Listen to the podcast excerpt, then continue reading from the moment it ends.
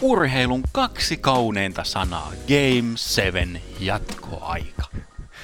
Ota sitten, siinä on ota jatkoaikaa yhdistänä. Siinähän on kolme sanaa. Niin on se on yksi numero.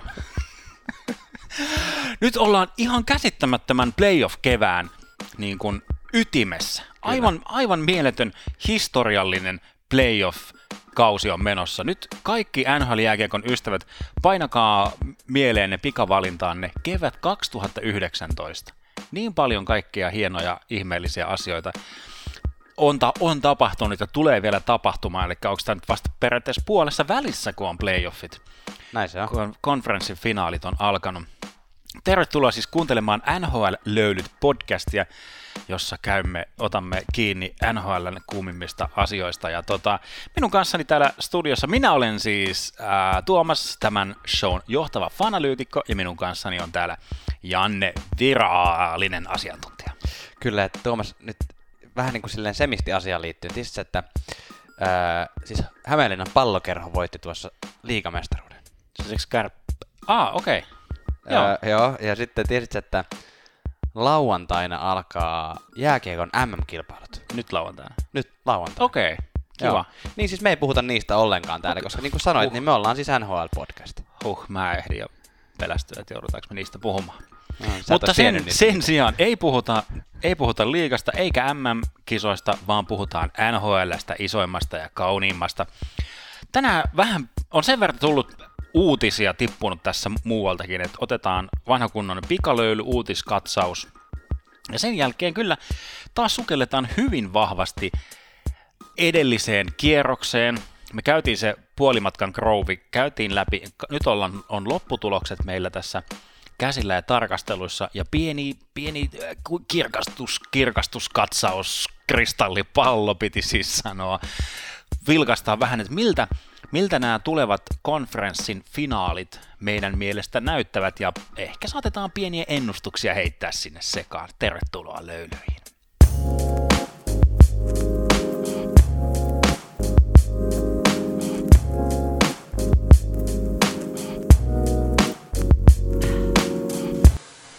Tuomas, sä oot selkeästi tota nyt peli päällä. Mä huomaan, kuulin sun äänestä, että tänään lähtee. Kyllä, olen erittäin innoissa. Sä oot nukkunut hyvin viime yön. Joo, vähän levottomasti, kun tiesin, että, että tota on Sharksin jatko on, on niin kuin. Vaakalaudalla, joo, kyllä. No joka tapauksessa sun, sä, sä voit kuulia myös nukkua yösi, yösi hyvin, kunhan palatat NHL löydät tilaukseen. Silloin sulle ei koskaan mene tämä meidän podcasti uusi jakso ohi korviesi. Laita myös ihmeessä NHL löydyt seurantaan erilaisissa somekanavissa, kuten Instagramissa ja Twitterissä. Yritämme siellä osallistua mahdollisimman aktiivisesti keskusteluun. Meille voi ehdottaa myös erilaisia puheenaiheita. Tosin nyt playoff-aikaan puheenaihe on aika selkeä. Hei, viikon somevinkki ennen kuin mennään pikalöylyihin. Suosittelen semmoista YouTube-kanavaa kuin The Hockey Guy. Siis ihana. Tässä on, tässä on jotain semmoista tosi vanhan koulukunnan, siis tämmöinen niin vanhan koulukunnan ää, jääkiekko-fani, sanotaan varmaan jossain 40, 40 korvilla se kaveri, ja tota, ää, siis hän ei tee mitään proisointeja, hän ei niin kuin laita YouTube-videoihinsa mitään niin kuin animaatioita tai laita logoa siihen kuvaan, kun hän puhuu jostain joukkueesta tai näytä mitään videopätkiä, vaan siis hänellä on ihan tämmöinen kunnon valkotaulu, tämmöinen magneettitaulu, mihin hän käyttää erilaisia jääkiekkojoukkoiden magneetteja ja piirtää sinne tussilla analyysejään ja, ja tota, ennen kaikkea siis tekee videot ihan, tekee niitä paljon ja tekee ne sairaan nopeasti. Et esimerkiksi tämä viime yön Sharks äh, vastaan Avalanche-pelin niin kun tämmöinen jälkilöyly, että minkä, mikä fiiliksiä jäi pelistä, niin tuli noin ehkä puoli tuntia tämän pelin jälkeen, niin oli jo video YouTubessa, että se, on semmoinen, jos niin kun, joskus tekee mieli vähän tämmöistä niin syvempää analyysiä ja jaksaa katsoa näitä videoita, niin pistäkää ihmeessä Hockey Guy seurantaan. Mutta sitten mennään pikalöylyihin, ja Tuomas, aloita sä. Kyllä te, te, toi The Hockeyguyn jäpä on kyllä just semmoinen, ketä mun tekisi mieli halata. Se on jotenkin niin lutunen. Ja tämmöisestä pienestä ha- halailusta tai hellyyden osoituksesta päästäänkin ensimmäiseen pikalöylyyn. Eli tämmöinen mielenkiintoinen tilanne nähtiin Islanders Carolina-pelin, oliko se kolmospelissä, kun ää, Brock, Islandersin Brock Nelson teki, teki maalin, ja siinä sitten tai tuli maali, missä Nelson oli tässä maalin, maalin e- edus kahakoissa, ja sitten hän... Joo, taisi olla Josh Bailey, joka teki sen maalin. Joo, niin Joo. mä jotain muistella, että itse Nelson ei sitä maalia tehnyt, mutta hän oli siinä maaliedus rytäkässä, ja siinä maalin tultua sitten hän, hän niin kuin isällisesti taputti Curtis McLeania, joka on todennäköisesti jopa aika paljon vanhempi kuin Nelson, Kyllä, niin taputti ikään kuin päälle, tai päähän sillä tap tap, Kyllä. joka oli vähän sellainen douchebag movie. Sen jälkeen hän meni maalin taakse, jossa hän kolasi, siis on tullut maali, eli peli on ke, niin kuin vihelletty poikki, missä hän kolasi Hamiltonin niin kuin katolleen, sillä kun eihän kukaan nyt odota vihellyksen jälkeen, että yhtäkkiä tulee joku Nelson ja kolaa sut päälle. Niin. kolaa Ham- Hamiltonin, niin kuin, että Hamilton on koivet kohti, korkkari kohti kattoa mm. siinä. Ihan kaijakoona. Joo, ja meni juhliin sitten kavereiden kanssa maalia. Vähän sellainen tosi, tosi äh, asshole movie, mutta äh, niin kuin, että mikä, mikä perhosefekti tästä, läht, tästä lähtikään sitten liikkeelle, eli tämän tilanteen jälkeen Karolana tekee kolme maalia, voittaa sarjan 4-0, ja aivan mahtava karman kosketus nähtiin, nähtiin sitten. Tämä osoittaa mun mielestä Hamiltonin semmoista jotenkin hu- huumorintajua ja jotain semmoista tietynlaista ehkä keveyttä, mitä hän on ehkä jotenkin, no ihmisenä en häntä tunne, mutta jotenkin minkälaisen kuvan hän antaa nyky- nykyään itsestään, niin sitten siinä ää, Kättely. perinteisessä kättelytilanteessa, niin Hamilton kuittasi tämän pään taputtelun, hän, hän taputti sitten Brock Nelsonia päälle siinä. Tämä oli mun mielestä Hamiltonilta itseltään niin kuin hauska tämmöinen tota, myös vähän tämmöinen niin kuin take one for the team, koska oliko tässä edellisessä Karolainen sarjassa, missä Hamilton sai paljon kuraa niskaa yhdestä pelistä, missä hän ei uskaltanut ottaa Ovechkinilta laitataklausta vastaan, mm. äh, vaan vähän niin kuin väisti ja siitä tuli sitten heti maali. Washingtonin Joo. vastaan, niin nyt Hamilton vähän niin kuin että ah, okei, nyt pitää vähän niin kuin, tiedätkö, no, nostaa peliä, vaikka tietenkin niin kuin, todella objektiivisesti ajateltuna, niin tämmöistä kunniallista ja hyveellistä hän olisi niin kuin nousta tämmöisiä asioiden yläpuolelle ja kunnioittaa vastustajaa sinne vielä siinä kättelyjonossakin, mutta, mutta tota, ehkä jääkiekon pelaajat ei ole kaikki sitten niin kunniallisia ja hyveellisiä. Tämä oli hauska juttu kyllä Hamiltonilta. Joo, ja Hamilton on mun mielestä siis mun ihan suosikki hahmoja, mikä on noussut tämän playoff. Mun mielestä on ihan uusi pelaaja, kun tämän niin playoffien aikana, tai oikeastaan jo ehkä lähtien näistä Storm Search-surgeista. Niin, elikkä... sehän oli yksi tämmöisistä niin kuin Justin Williamsin lisäksi tämmöistä, niin kuin, jotka fiilisteli niitä ja Joo, ja se oli niin kuin ehkä olettamuksena, että mitähän joku Ducky Hamiltonin kaltaiset semmoiset vähän niin kuin körmyt, niin. semmoiset syrjään vetäytyjät näistä ajattelee. Ja mitä vielä, sehän on kaikista niin kuin ensimmäisenä siellä menossa ja niin kuin jotenkin ihan uusi puoli löytynyt Hamiltonista. Pelaa muuten seuraavan sarjan, kun Hurricanes kohtaa, kohtaa Boston Bruinsin, niin vanhaa joukkuetta vastaan. Sehän aloitti Bostonissa ennen kuin kyllä, vaihdettiin. Kyllä, kyllä. Ja, ja Hamilton on, siis sitä on spekuloitu paljon just, että, että hänen niin kuin persoonansa takia häntä on niin kuin vähän riapoteltu niin. Niin kuin NHL laidalta laidalle. No, mutta tällä hetkellä ainakin vaikuttaa hyvin rennolta kaverilta. No, mutta sitten Kyllä. seuraava uutinen, mitä halutaan nostaa ennen kuin mennään varsinaisiin analyyseihin, on, on tota, mehän puhuttiin pari jaksoa sitten siitä, että Steve Eiserman äh, on virallisesti nimitetty Detroit Red Wingsin GMX ja, ja entinen pitkäaikainen GM Ken Holland Sulla on, sulla on jotain sanottavaa Niin oli vaan sanomassa, että löylyyssähän se kerrottiin jo ennen kauden alkua, niin, että näin tulee tapahtumaan. Se, se on totta, löylyissä on monet asiat ennustettu etukäteen ja monet ennustettu myös hyvin väärin. Uh, niin Ken Holland, pitkäaikainen Red Wingsin GM, nostettiin, nostettiin sitten tämmöiselle niin kuin senior advisor henkiseen statukseen. Ja nyt sitten analyysin ja tämmöisen niin kuin pohdinnan jälkeen, niin Ken Holland on sitten nyt nimitetty virallisesti Oilersin, Edmonton Oilersin seuraavaksi GMX, eli McDavidin ja Drysaitlin joukkueen pelaaja-asioita pääsee, pääsee siellä jauhamaan. Mitäs sä, mitäs sä niin pohdit tästä Tuomas? No, mulla on hyvin ehkä kaksi, kaksijakoinen juttu. Mä en Oilers, Oilers-fanina en nyt ihan välttämättä pelkästään riemusta kiljuisi. Okei, nyt on tuotu siis Ken Holland, jolla on kyllä niin kuin yhdet NHLn isoimmat bootsit. Niin kuin, niin. Et, et, on semmoiset semmoiset meritit ja semmoiset niin rekordit ja sormukset molemmissa korvissa ja nenässä, niin. että, että se ulkopuolinen paine, niin, an, niin kuin, että aivan sama, niin. antaa, antaa tulla vaan. Mutta jos katsoo niin kuin Ken Hollandin vaikka vi, viimeisiä vuosia, tuossa Detroitissa, niin hän on antanut sen laivan kyllä niin kuin upota aivan rauhassa. Mä en Niin. tiedä, onko, onko Holland niin kuin ajatellut, että hän niin kuin tästä uppoo kapteenina tämän laivan mukana niin Niin. kuin eläkkeelle ja niin edespäin. Niin. Mutta ihan siis Ken Hollandilla on ihan törkeen mahtavia tradeja ja sopimuksia, niin kuin, ää, anteeksi, ja drafteja siis piti ennen kaikkea sanoa, mitä Joo. hän on niin kuin Detroitin. Hän on rakentanut niin kuin ne kultajoukkueet niin kuin, niin kuin nimenomaan draftien kautta, tai siis niin kuin ensisijaisesti sitä kautta mun mielestä. Kyllä. Mutta mikä tätä viime vuosia on leimannut, niin on niin kuin huono, englanniksi sanotaan cap management, eli hänellä on ihan hirveitä sopimuksia huonoilla pelaajilla. Niin. Ja Joo. ilman niin kuin Justin, minkäänlaista... Justin Abdelkaderit ja muut Joo, Darren Helmit ja, rahoja. joo, ja kaveri, joka kuittaa, että niin kauan kuin meillä on Jetter per joukkueessa, meidän ei tarvitse mitään rakentaa. Niin kuin jo siinä vaiheessa semmoinen toispuoleinen, toisselkäinen Niin. Jetter per. Mä että ei, et sä voi sanoa tuollaista.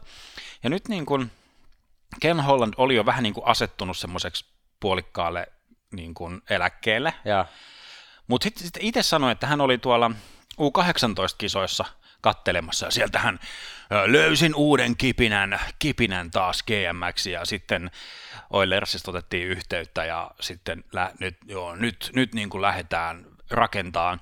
Ja lehdistötilaisuudessa hän niin kuin, okei, painotti sitä pitkäjänteisyyttä ja niin kuin omistajuustaho toi, että nyt niin kuin pitkäjänteistä pitkäjänteistä tekemistä niin kuin vuosia eteenpäin, mutta mitä toi Ken Hollandkin on, joku 130-vuotias, niin Hei, mitä? se on 63-vuotias, se niin vanha. 63, eli siis käytännössä e- eläkeikäinen jo. Ja nytkö niin tämä kaveri, joka on jo periaatteessa puoliksi ollut eläkkeellä, niin alkaakin rakentaa pitkäjänteisesti, monivuotisesti nyt Oilers-projektiin. Mutta se, mikä, tiedä, se, mikä on positiivista on tässä, että, että Oilersia on nyt niinku paljon pilkattu siitä, että ne tämmöisen johtaviin asemiin palkkaa niin kuin entisiä että Oilersin Mm. Stanley Cup-voittajia niin kuin pelaajia ja, Joo. ja tota vanhoja, vanhoja vaikuttajia sieltä siis 80-luvun hahmoja, koska ne on semmoisia niin kuin siinä yhteisössä arvostettuja tyyppejä. Niin nyt, nyt ainakin tuodaan kaveri, joka on rakentanut ja ollut niin kuin GM-nä Detroitin ainakin kolmessa Stanley Cupissa, yli 98 ja 98 taisi olla ensimmäinen, missä hän oli, hän oli messissä. Joo, hän- 2002-2008, joo. Tässä, Joo, tässä organisaatiossahan on ollut jo 80-luvun puolelta niin Niin, lähtenyt, kyllä. kaivannut tiensä sieltä semmoisesta juoksu, juoksupojasta. Niin kuin. Näin on. Ja nyt hänen entinen pelaajansa sitten tuli hänet syrjäyttämään. Ja... No joo. Hei, valmentajista puheen ollen, tämä ei tarvitse käsitellä hirveän pitkälti, mutta, mutta mun mielestä tämä on vaan niin kuin hauskaa. Mä haluaisin sinulle, koska Tuomas, johtava fanalyytikkomme, hän on siis tässä podcastissa virallisesti täysin puolueeton mihinkään joukkueeseen liittyen, On, mutta, mutta tota, hänen sydämensä sykkii hieman oranssisti aina välillä tuonne Philadelphia Flyersin suuntaan, ja nyt mä tiedän, että, että sä oot varmasti erittäin iloinen siitä, että nyt kun Rangersista Alain Vigneault on tässä joku viikko sitten nimetetty Flyersin seuraavaksi päävalmentajaksi, niin nyt, nyt tota, Flyers saa myös entisiä muitakin päävalmentajia sinne joukkoon, nimittäin Michel Terrien tulee Montrealista ja Mike Yeo tulee St. Louis Bluesista sinne tota, apuvalmentajiksi. Mitä sä oot tästä mieltä? Joo, oikein, oikein niin kuin mahtava juttu kyllä, että kun ollaan tässä playoffienkin kynnyksellä tätä momentumia mietitty, niin meillä on päävalmentajana Vigna, joka on flopannut Rangersissa, ja kaveriksi otetaan Michel Terrien, joka floppasi Montrealissa, ja Jeo, joka floppasi enni, ensin Minnesotassa ja sitten St. Louisissa. Eli nyt on niin kuin, tässä on hei hyvät ainekset niin kuin ihan mihin vaan. Et, Ehkä, ehkä Jeolle tehdään niin kuin, Jeo kun lähti Minnesotasta, niin se, hän, sehän meni St. Louis Bluesiin silleen niin kuin Hitchcockin semmoiseksi kakkosvalmentajaksi, niin että tiedettiin jo, että Hitchcock jää kohta pois ja Jeo katsoo vuoden siinä meininkiä ja nousee päävalmentajaksi. Ehkä se tehdään tota Flyers nyt samalla lailla, että siinä on ensin tota, ensin on Vigneault päävalmentaja, vuoden päästä siihen tulee Terrien, ja Jeo saa niinku kasvaa semmoiseksi oranssiksi, oranssiksi siinä. Ja no ehkä hän saa sitten, jos, se, jos ei tämä onnistu, niin ehkä hän saa sitten Gridinä töitä. se olisikin mietin, kun Gritty ottaa sen päänsä pois, sitten siellä on Mike Jeon kuula, kuula niiden hölmöinen silmällä siellä. Ei nyt niin Joo. hölmötä. No, ei saa- ole, ei ole. Se oli nyt ehkä vähän, vähän turhaa ottaa hänen ulkonäöstään tai Niin, on vähän kiinni, niin kuin- kiinni, mutta Ja joo, ja muuten hän on hyvä valmentaja. Tykkään kyllä Flyersista, mutta näyttää niin tyhmältä, että en, en, en haluaisi, Joo. en haluaisi tota. Hei, otetaan vielä ennen noita analyysejä tämmönen niinku, tässä vaiheessa pieni Suomi-tsekki, mennään tänne ihan niinku ruohonjuuritasolle, koska nyt kun liikakausi on loppu Suomessa, niin on tullut aika monta monen nuoren pelaajan ensimmäistä NHL-sopimusta nyt kirjoitettu, ja ehkä isoimmin, isoimmin uutisointia on saanut Oliver Kasken sopimus Detroit Red Wingsin kanssa ja Arttu Ruotsalaisen sopimus Buffalo Sabersin kanssa.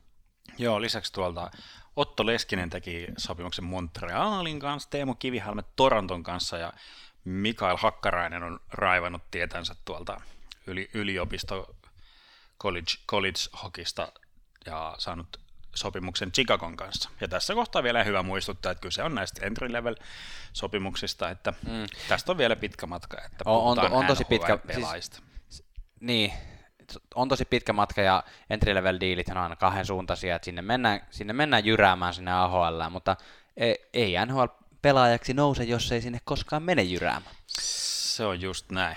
Mutta nyt me jyrää, vitsi kun nämä hyviä nämä aasin sillä. Joo, me jyräämme nyt tota pikkuselle tauolle ja sen jälkeen palaamme entistä vahvempina tämän kakkoskierroksen ensimmäisen sarjan kanssa. Janne, miten meni noin niin kuin omasta mielestä tämä kierroksen ennustaminen?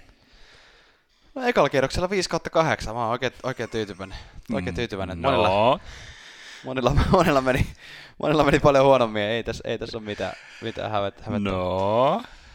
No tota, jos tokasta kierroksesta puhut, niin siinä sanotaan, että 0 kautta 4. Ei olisi voinut mennä huonommin. Eli, eli minä ennustin siis ihan virallisesti, nyt sanottakoon, tai on se nyt sanottu jo edellisessä jaksossa, mutta ennustin, että jatkoon menisi lännestä Dallas ja Colorado, ja idästä menisi jatkoon Columbus ja New York Islanders. Mutta ihan näin ei nyt tapahtunut, ja sanotaan, että ää, olen erittäin tyytyväinen. Tämä on, tämä on hauska, tämä on hauska playoff-kevät. Tapahtunut hauskoja juttuja. Ei, ei tässä mitään. Kyllä, mä, mä, mä sen tässä ihan vähän varmaan, tai siis prosentuaalisesti mulla 50, että kaksi kautta, niin. kaksi kautta neljä, että mä taisin pistää Bostonin ja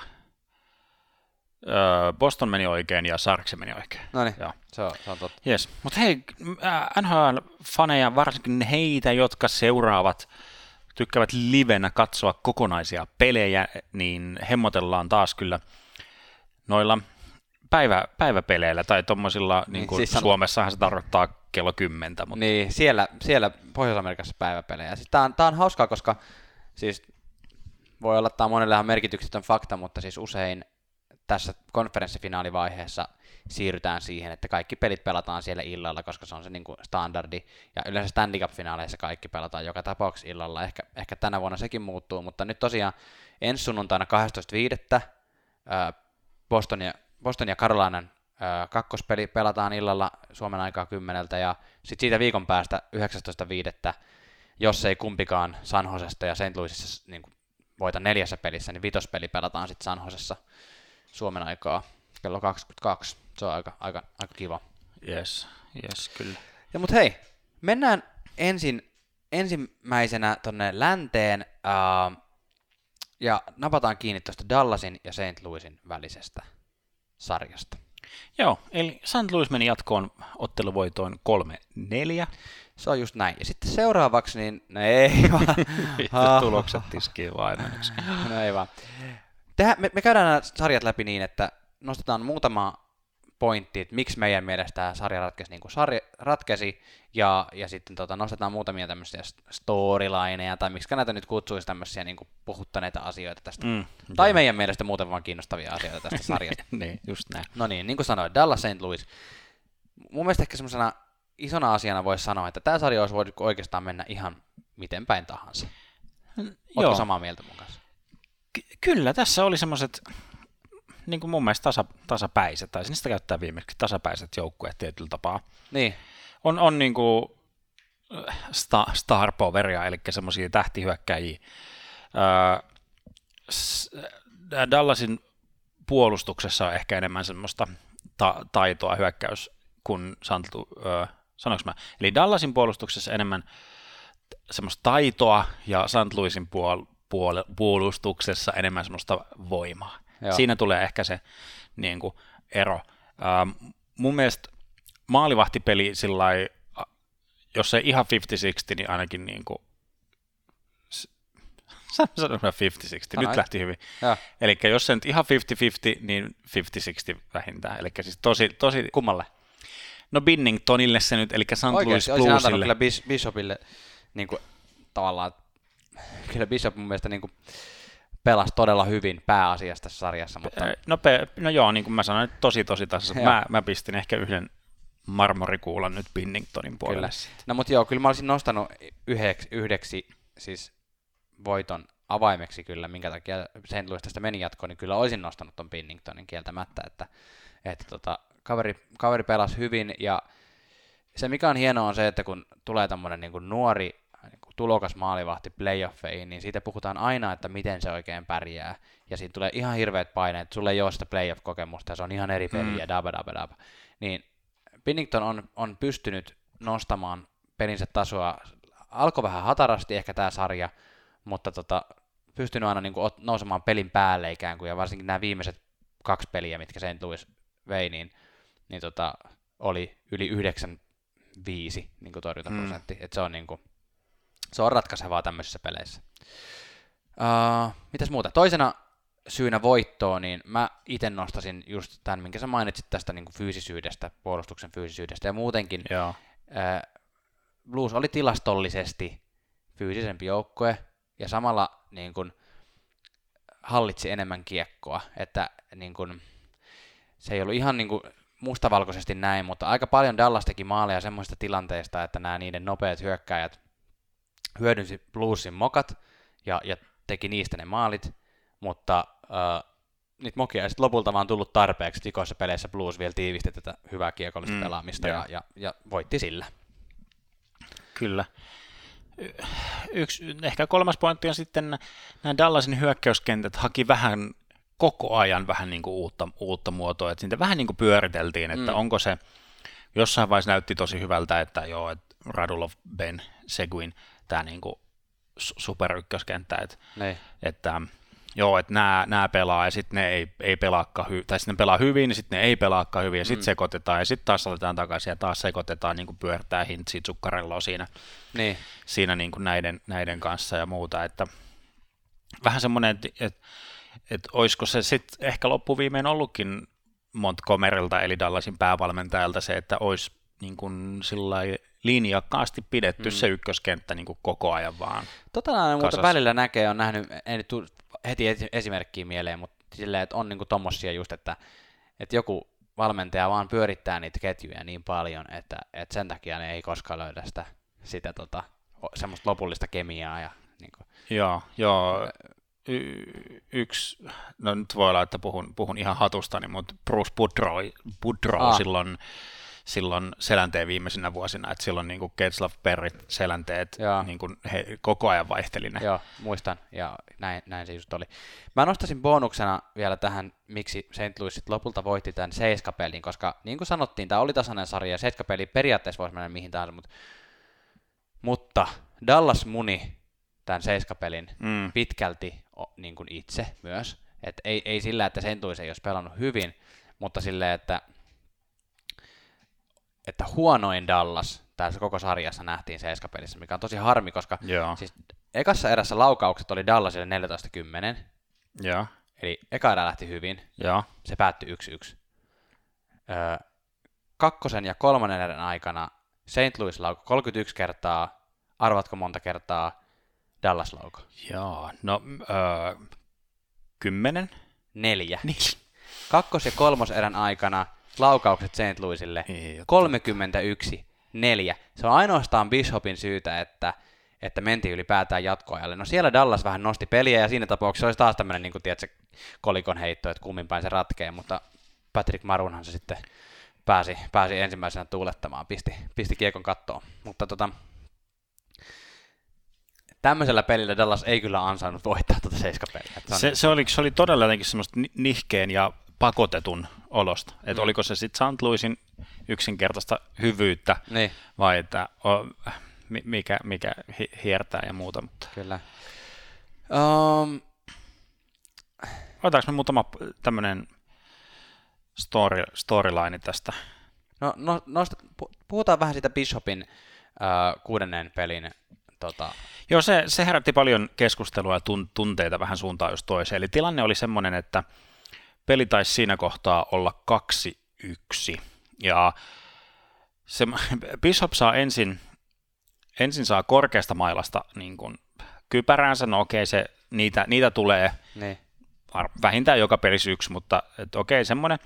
Sitten tulee vähän aikaa tästä eteenpäin, tulee kova lyöntilaukaus viivasta, ja se kolahtaa ilmeisesti johonkin so- solisluuhun tai johonkin sillä tosi, tosi pahasti, että Bishop tippuu maahan, sillä peittää, peittää kasvonsa ja jää siihen niin kuin, kasvot jäähän, jäähän Niin. päin niin kuin, lähes elottomana makaamaan.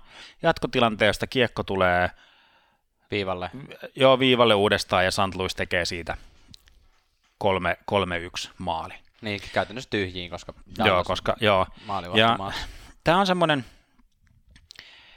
mit, mitä on nyt spekuloitu su, suuntaan, ja, suuntaan ja toiseen, että mikä oli oikein ja mikä olisi ollut oikein. Joku, joku kokenut, sano, kokenut siis entinen pelaaja sanoi, että, että hän on tuhat peliä pelannut ja joka kerta, kun tämmöinen on ollut, niin peli on vihelletty poikki. Niin, Mutta sääntöjen mukaan sitä ei tarvitse viheltää poikki. niin. Ja Jos ei ole tämmöistä niin kuin selkeästi hengenvaaraa. N- niin, maalivahdilla niin se, että, että maski, maski, jos lähtee irti päästä, niin se on.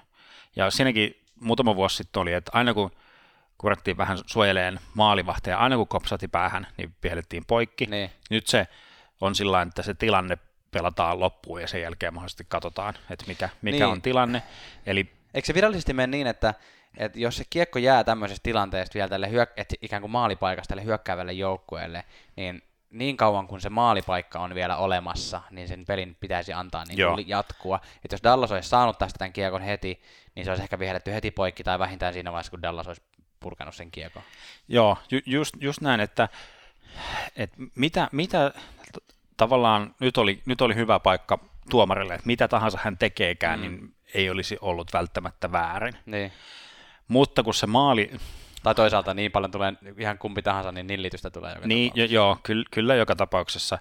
Ja sitten Mont, Montgomery sanoi tämän pelin jälkeen ihan sillä niin kuin fiksusti, että, että, niin kuin, että joo, että se olisi voinut mennä kummaan päin, mm. ja jos se olisi mennyt, niin kuin, jos olisi ollut vastaava tilanne, mutta niin kuin Dallasille, Niin. niin sillä että kyllähän ym- ymmärtää, ymmärtää sen, tämä siis maali olisi tullut, Dallas olisi tehnyt maalin vastaavan tilanteen, niin kuin tavallaan, tavallaan osasi asettua siihen tilanteeseen ja nähdä sen vähän kauempaa ja Niin. ymmärsi sen, ymmärsi sen ratkaisun, mitä tehtiin. Vähän erikoista oli, että Bishop jäi sinne niin dramaattisesti makaamaan, mutta ehkä hän niin kuin oletti, että kun hän jää sinne, niin se varmasti vihelletään poikki. Niin. Et kun hän oli peittänyt kasvonsa sinne jäähän, niin ei hän nähnyt sitä, että missä se kiekko menee, Niin. vaan hän todennäköisesti jäi odottamaan sitä vihellystä ja ihmetteli, että miksi vihellystä ei kuulu eikä näy, ja sitten vaan yhtäkkiä maali torvet No pyrähtää, pyrähtää Mun, käyntiin. mun mielestä se meni oikein.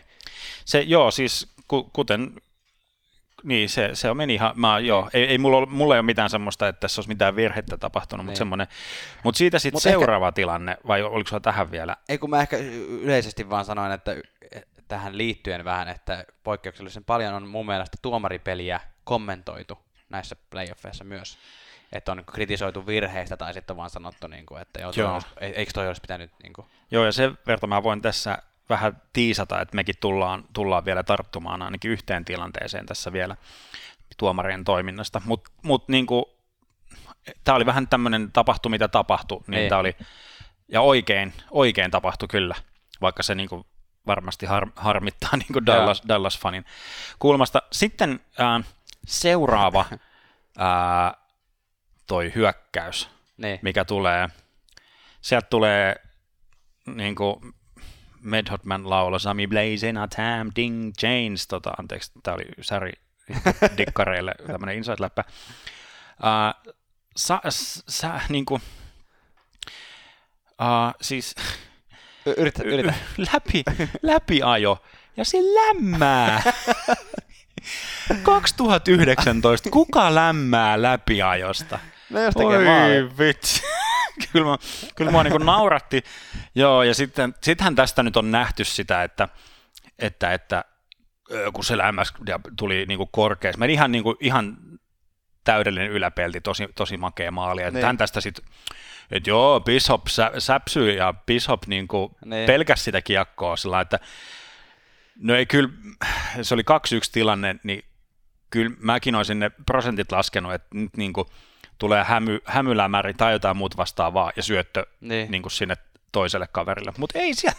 Mutta ei se varmaan, jos on just tullut kova laukaus siihen niin pään viereen ja sit on, se on sattunut, niin ei sekään varmaan ole kivaa, että to, No ei- tulee se ei- lämäri, ei lämäri pään viereen, mutta ei ammattilais, ton tason jääkiek, jääkiekko maalivahdit, niin ei ne kyllä tosta niinku säpsähdä. Ei, Mutta oli- ei ja se, että ei äh, NHL läpiajoista niin kuin kuka lämm, No niin, lämmää. Joo, mutta siitä tota, se oli semmoinen tietynlainen, tai se oli niin semmoinen viimeinen naula sen, sen pelin arkkuun, että Bishop vaihdettiin sitten, sitten pois ja tota, oliko hänen oma, oma itsensä sitten enää? No oli hyvän pelin kyllä pelas. Tota noin, niin, yksi mun mielestä nostamisen arvoinen asia kyllä, mitä ollaan aivan oikeutetusti hehkutettu jo loppurunkosarjasta, niin nyt oli kyllä Rupei Hintsin tota, tämmöinen läpimurto NHL-tasolle. Et, Kyllä. Et, kyllä niin kuin, Nämä playerit jää hänen mieleensä ja fanien mieleen.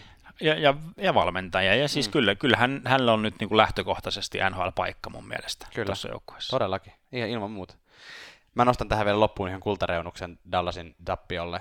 Nimittäin GM, vaikka varmasti olisi halunnut, että Dallas olisi mennyt pitkälle tässä, niin tota, eipä hän tarvitse ainakaan ensi, kierro- ensi kesän ykköskierroksen varausvuoroaan antaa Rangersille, koska he oli Zuccarellon diilissä tämmöinen niin ehto, että jos ne menee konferenssifinaaleihin, Dallas luovuttaa vielä yhden ykköspikin, niin pääsee ainakin, ainakin valitsemaan vielä ekalla kierroksella. Kyllä, ja tämä on niin kuin St. Louisin jatkoon meno on Tampa Bayn tippumisen ohella niin kuin yksi ja suurimpia tarinoita tälle koko, koko playoff hässäkälle. Kova statementti. Voi, voi olla. No niin, mennään seuraavaan lännen sarjaan pienen löydyn jälkeen. Tähän seuraavaan sarjaan liittyen mä haluan kysyä sulta Tuomas No niin. näiden todistajien läsnä ollessa. ei, ei. Haluan kysyä sulta, että tiedätkö minkä niminen on Coloradon, Coloradossa asuva tämmöinen nopeajalkainen jääkiekkoselostaja? Coloradossa asuva nopea jalkainen jääkiekkoselostaja. Niin, En tiedä. se on Nathan McKinnon. Ää, mä keksin tänä aamuna, eikö se ollut hauska? Aika hyvä. Aika Kyllä. Hyvä. Joo, joo, kyllä. Ää, mutta Nathan McKinnon ja ystävänsä eivät päässeet jatkoon. San Jose voitti tämän läntisen ää, konferenssin se, sarjan 4-3. Seiska pelissä meist, meidän äänitysaikana katsottuna viime yönä.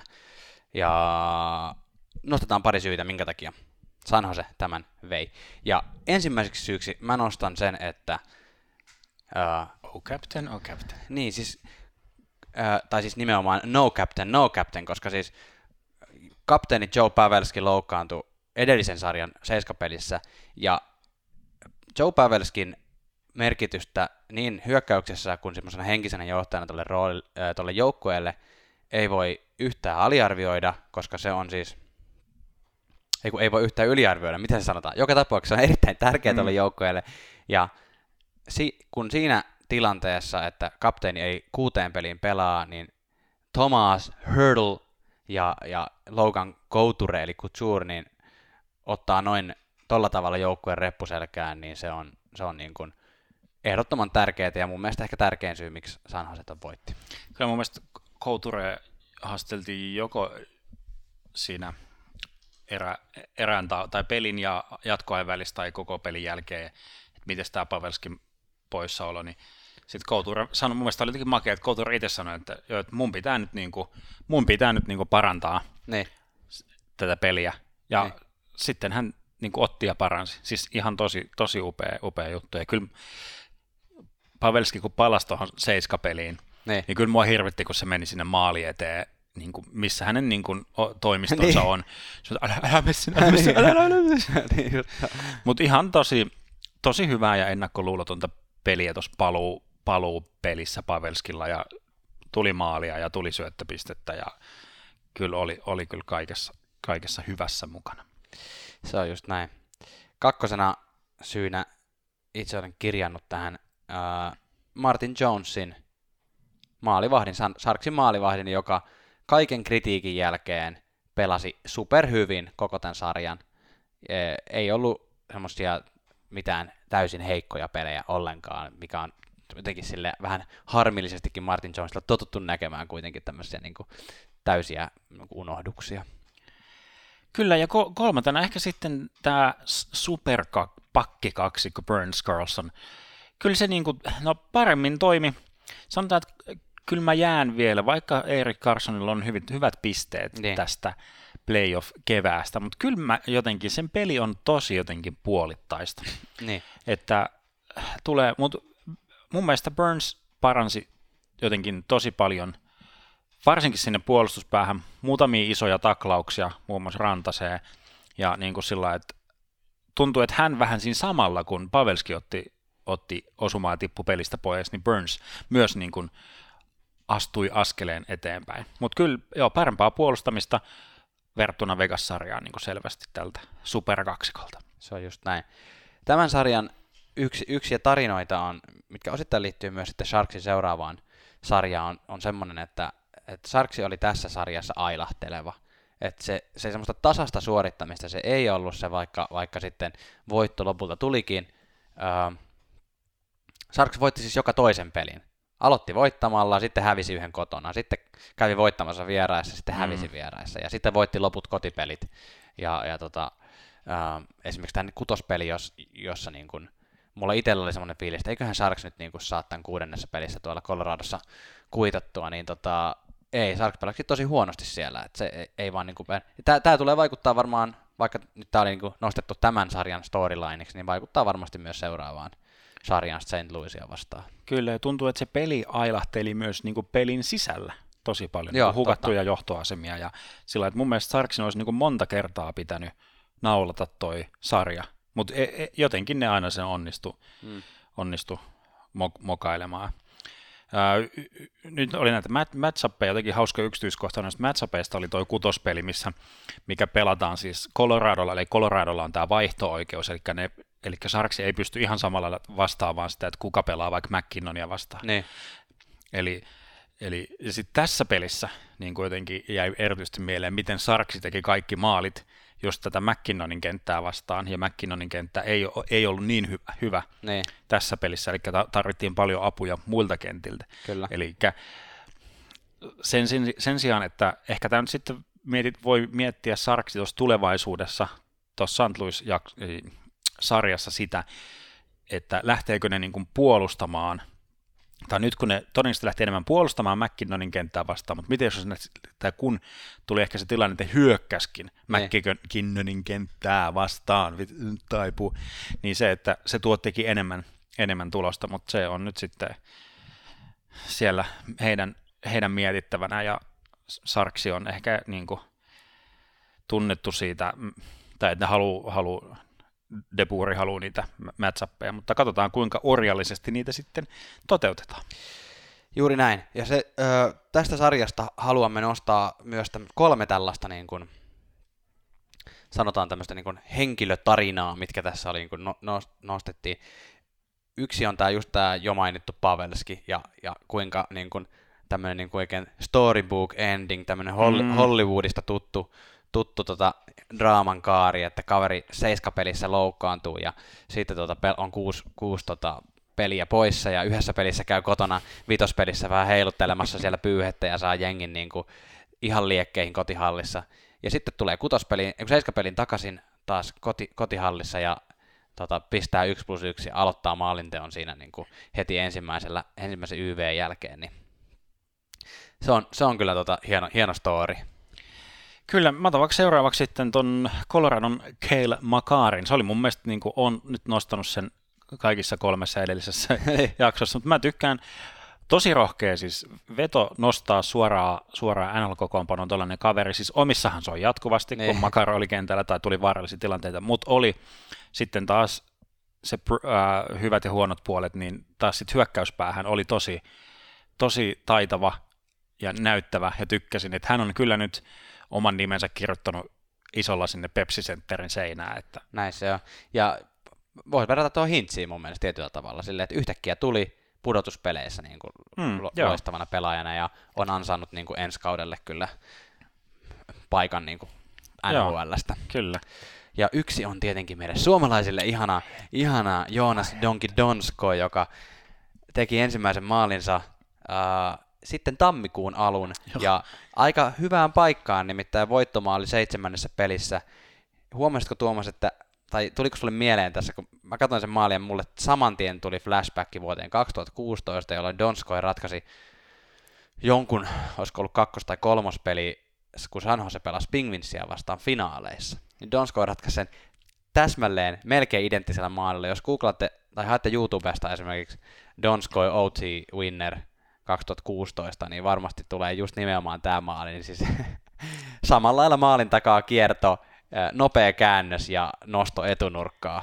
Se, joo, mutta mut hieno maali. Joo, en, en, en niin osannut suoraan yhdistää siihen, mutta semmoinen tietyllä tavalla donskoimainen, että ei ole hieno, hieno one-timeri, eikä, eikä mikään näyttävä passi, eikä, eikä mikään niin kuin tyylikäs harhautus, vaan niin kuin voimalla ja vauhdilla mennään niin kuin ympäri ja sieltä nostetaan.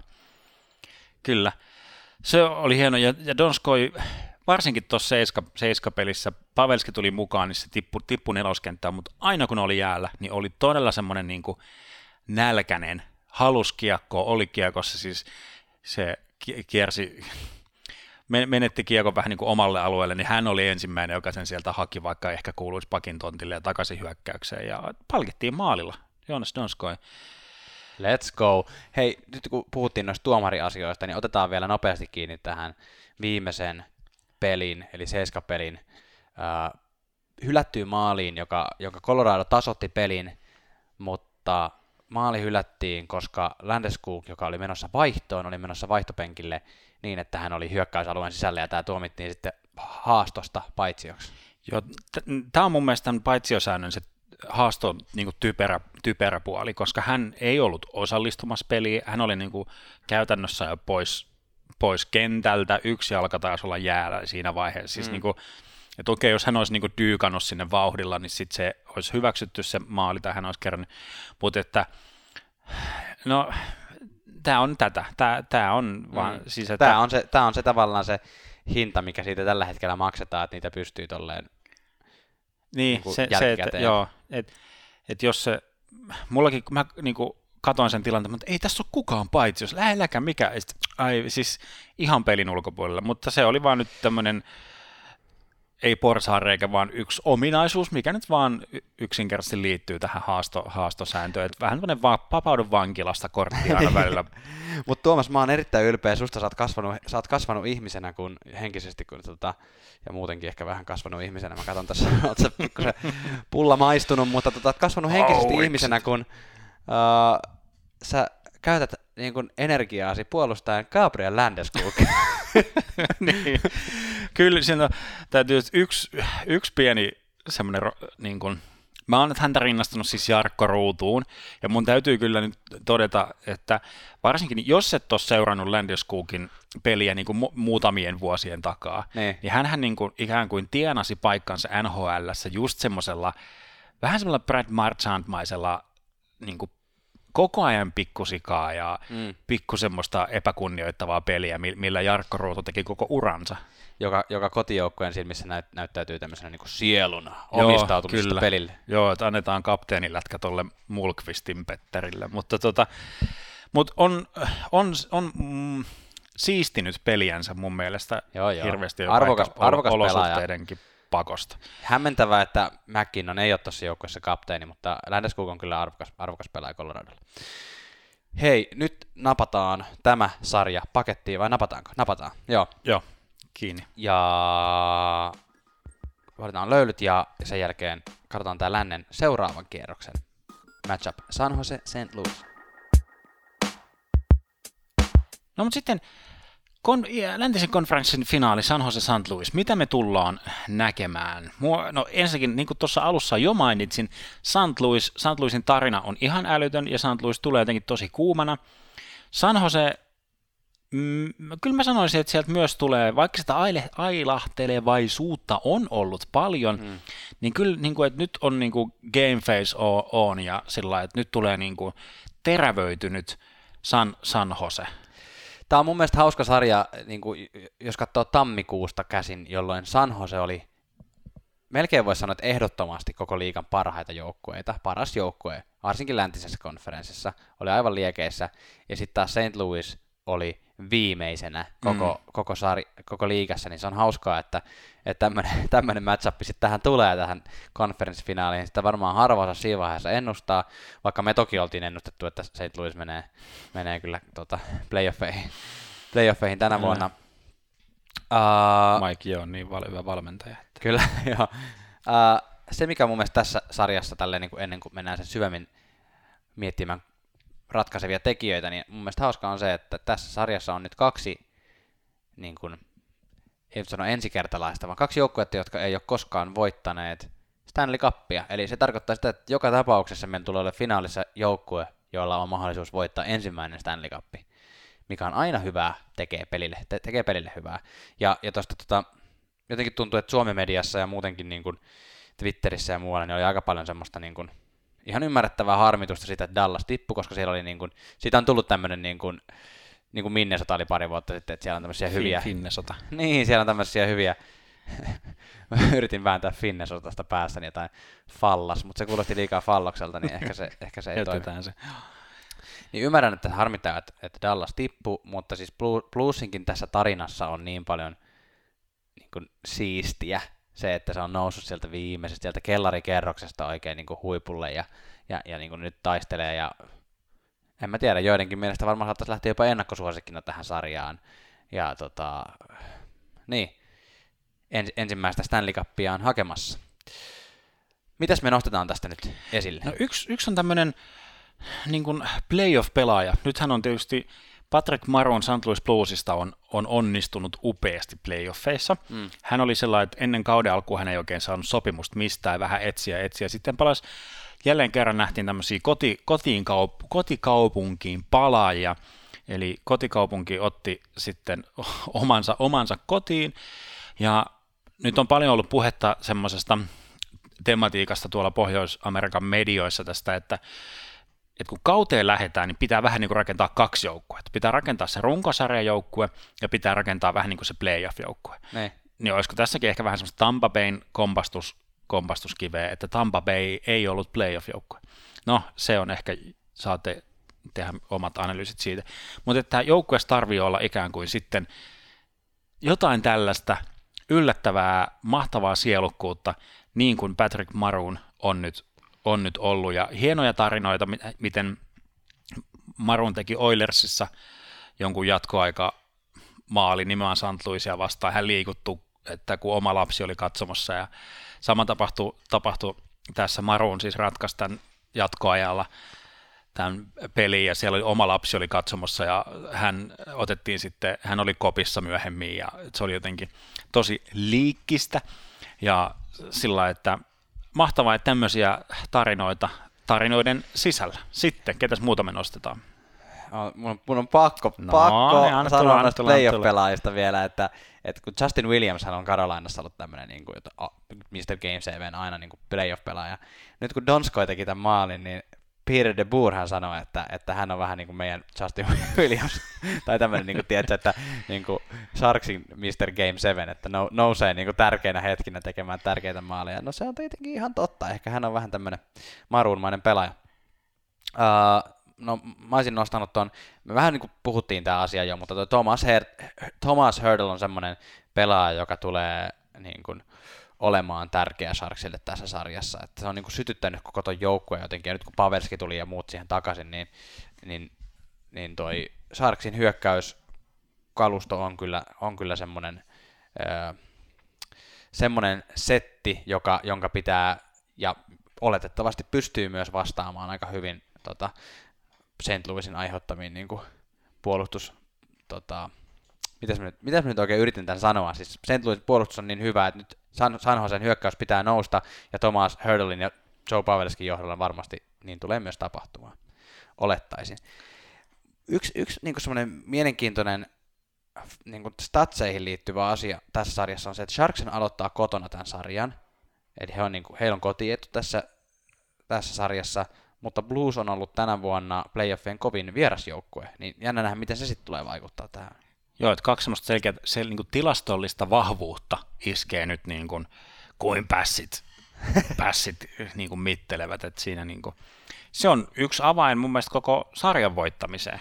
Niin, siis jos Blues tulee, siis yksi päivä enemmän lepoa, se ei ole paljon, mutta jos Blues tulee niin kuin hyvällä sykkeellä niin kuin semmoisena vierasjoukkueena, kun ne nyt on ollut Shark Tank ja saa se jotenkin hiljennettyä hmm. ja iskee tyyliin, jos niin, iskee tyyliin tota Martin Jonesiin niin kuin pari maalia heti alkuun, niin siinä voi niin kuin momentumi kääntyä nopeasti St. Louisin puolelle tässä sarjassa. Kyllä, kyllä. kyllä. Ja, ja toi on mun mielestä, että nyt kun mainitsin tuon Martin Jonesin, niin mä nostan tästä tämmöisen, että se on kanssa ratkaiseva tekijä, että kumpi Martin Jones tässä sarjassa nähdään, että nähdäänkö siinä se ykköskierroksen Martin Jones, joka alkoi tosi heikosti ja löysi vasta ihan lopussa pelinsä, vai nähdäänkö tässä tämä kakkoskierroksen Martin Jones, joka piti, piti niin kuin maalin puhtaana? Niin, niin, niinpä, toi on, toi on nyt se yksi, yksi ava, avain kanssa voittoon. Mä ennustin, että Binnington tulee sulamaan tässä dallas että joku semmoinen, kun usein tuntuu, että semmoisissa isoissa tarinoissa on jossain kohtaa tulee semmoinen englanniksi puhutaan slump, mutta semmoinen joku käänne vastaan, vastoinkäyminen. Mm. Binnington on pelannut hyvin ja tasaisesti, tai siis loistavasti ja tasaisesti koko ajan oikeastaan. Jossain pelissä tuliko neljä maalia, mutta siis jotain tällaista, että sen ihmeempää, mä niin kuin oletin, että, tai siis niin kuin ikään kuin tätä tarinaa mielessäni kehitin, että jossain vaiheessa tulee se, että tulee kuusi maalia, niin. mutta ei tullut.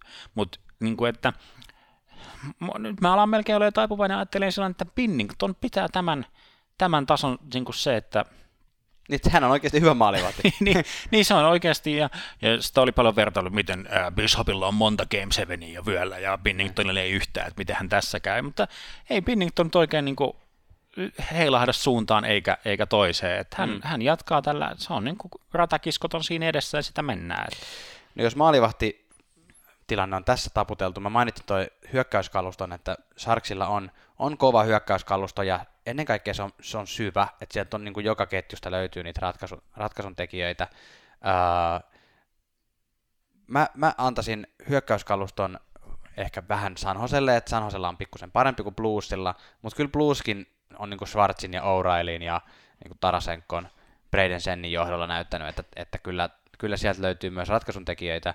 Mitä sä, mitä sä näet tämän sarjan ää, niin kuin puolustajien niin kuin, kummalle joukkueelle antaisit sen, että kummassa on paremmat pakit? Niin, toi, no joo, että nyt tämä on jotenkin kyllä hauska, että taas, taas on niin kuin vahvuudet. St. Louisilla on ehkä parhaat puolustavat, puolustava pakisto ja San, San Josella on paras hyökkäävä pakisto. Että nyt on niin kuin, että nyt on niin kuin maastoauto ja formula-auto, että nyt niin kuin riippuu, niin. että millä radalla ajetaan.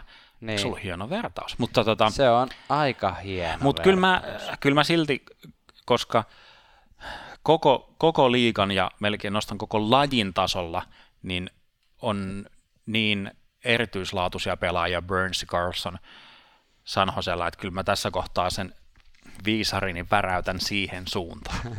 tosi, tosi, tosi kivasti sanottu. Alex Pietrangelo tosin täytyy nostaa. Hän on tyyliin Bluesin pistepörssin kakkonen vai kolmonen sisäisesti, että, että tota, myös St. Louis Blues on saanut yhden tällaisen johtavan puolustuspelaajan vaikuttamaan hyökkäyspäässä. Mutta sitten me mennään, me ollaan varmaan samaa mieltä, että sarja tulee olemaan aika tasainen, mutta ennustukset, kumpi tämän sarjan voittaa? Pitkä, tasainen, hikinen vääntö, seiska peli. Huhhuh. Seiska peli, vitsi mä haluaisin, mä tavallaan mulla on vähän ehkä nyt sydäntä ja tunnetta tässä, tässä kyllä niin kuin Sarksin, että mä nyt mietin, että sanooko mun fanalyyttinen järki, että Santluis menisi tästä jatkoon, koska Sarks on ollut niin ailahtelevainen ja Santluis kuitenkin niin tasa, tasaisen jyskyttävä, mutta mä sanon, että kolhuja ja loukkaantumisten ja kaikkien tapahtumien jälkeen, niin Sanho se menee seiskapeli jatkoajan jälkeen finaaliin.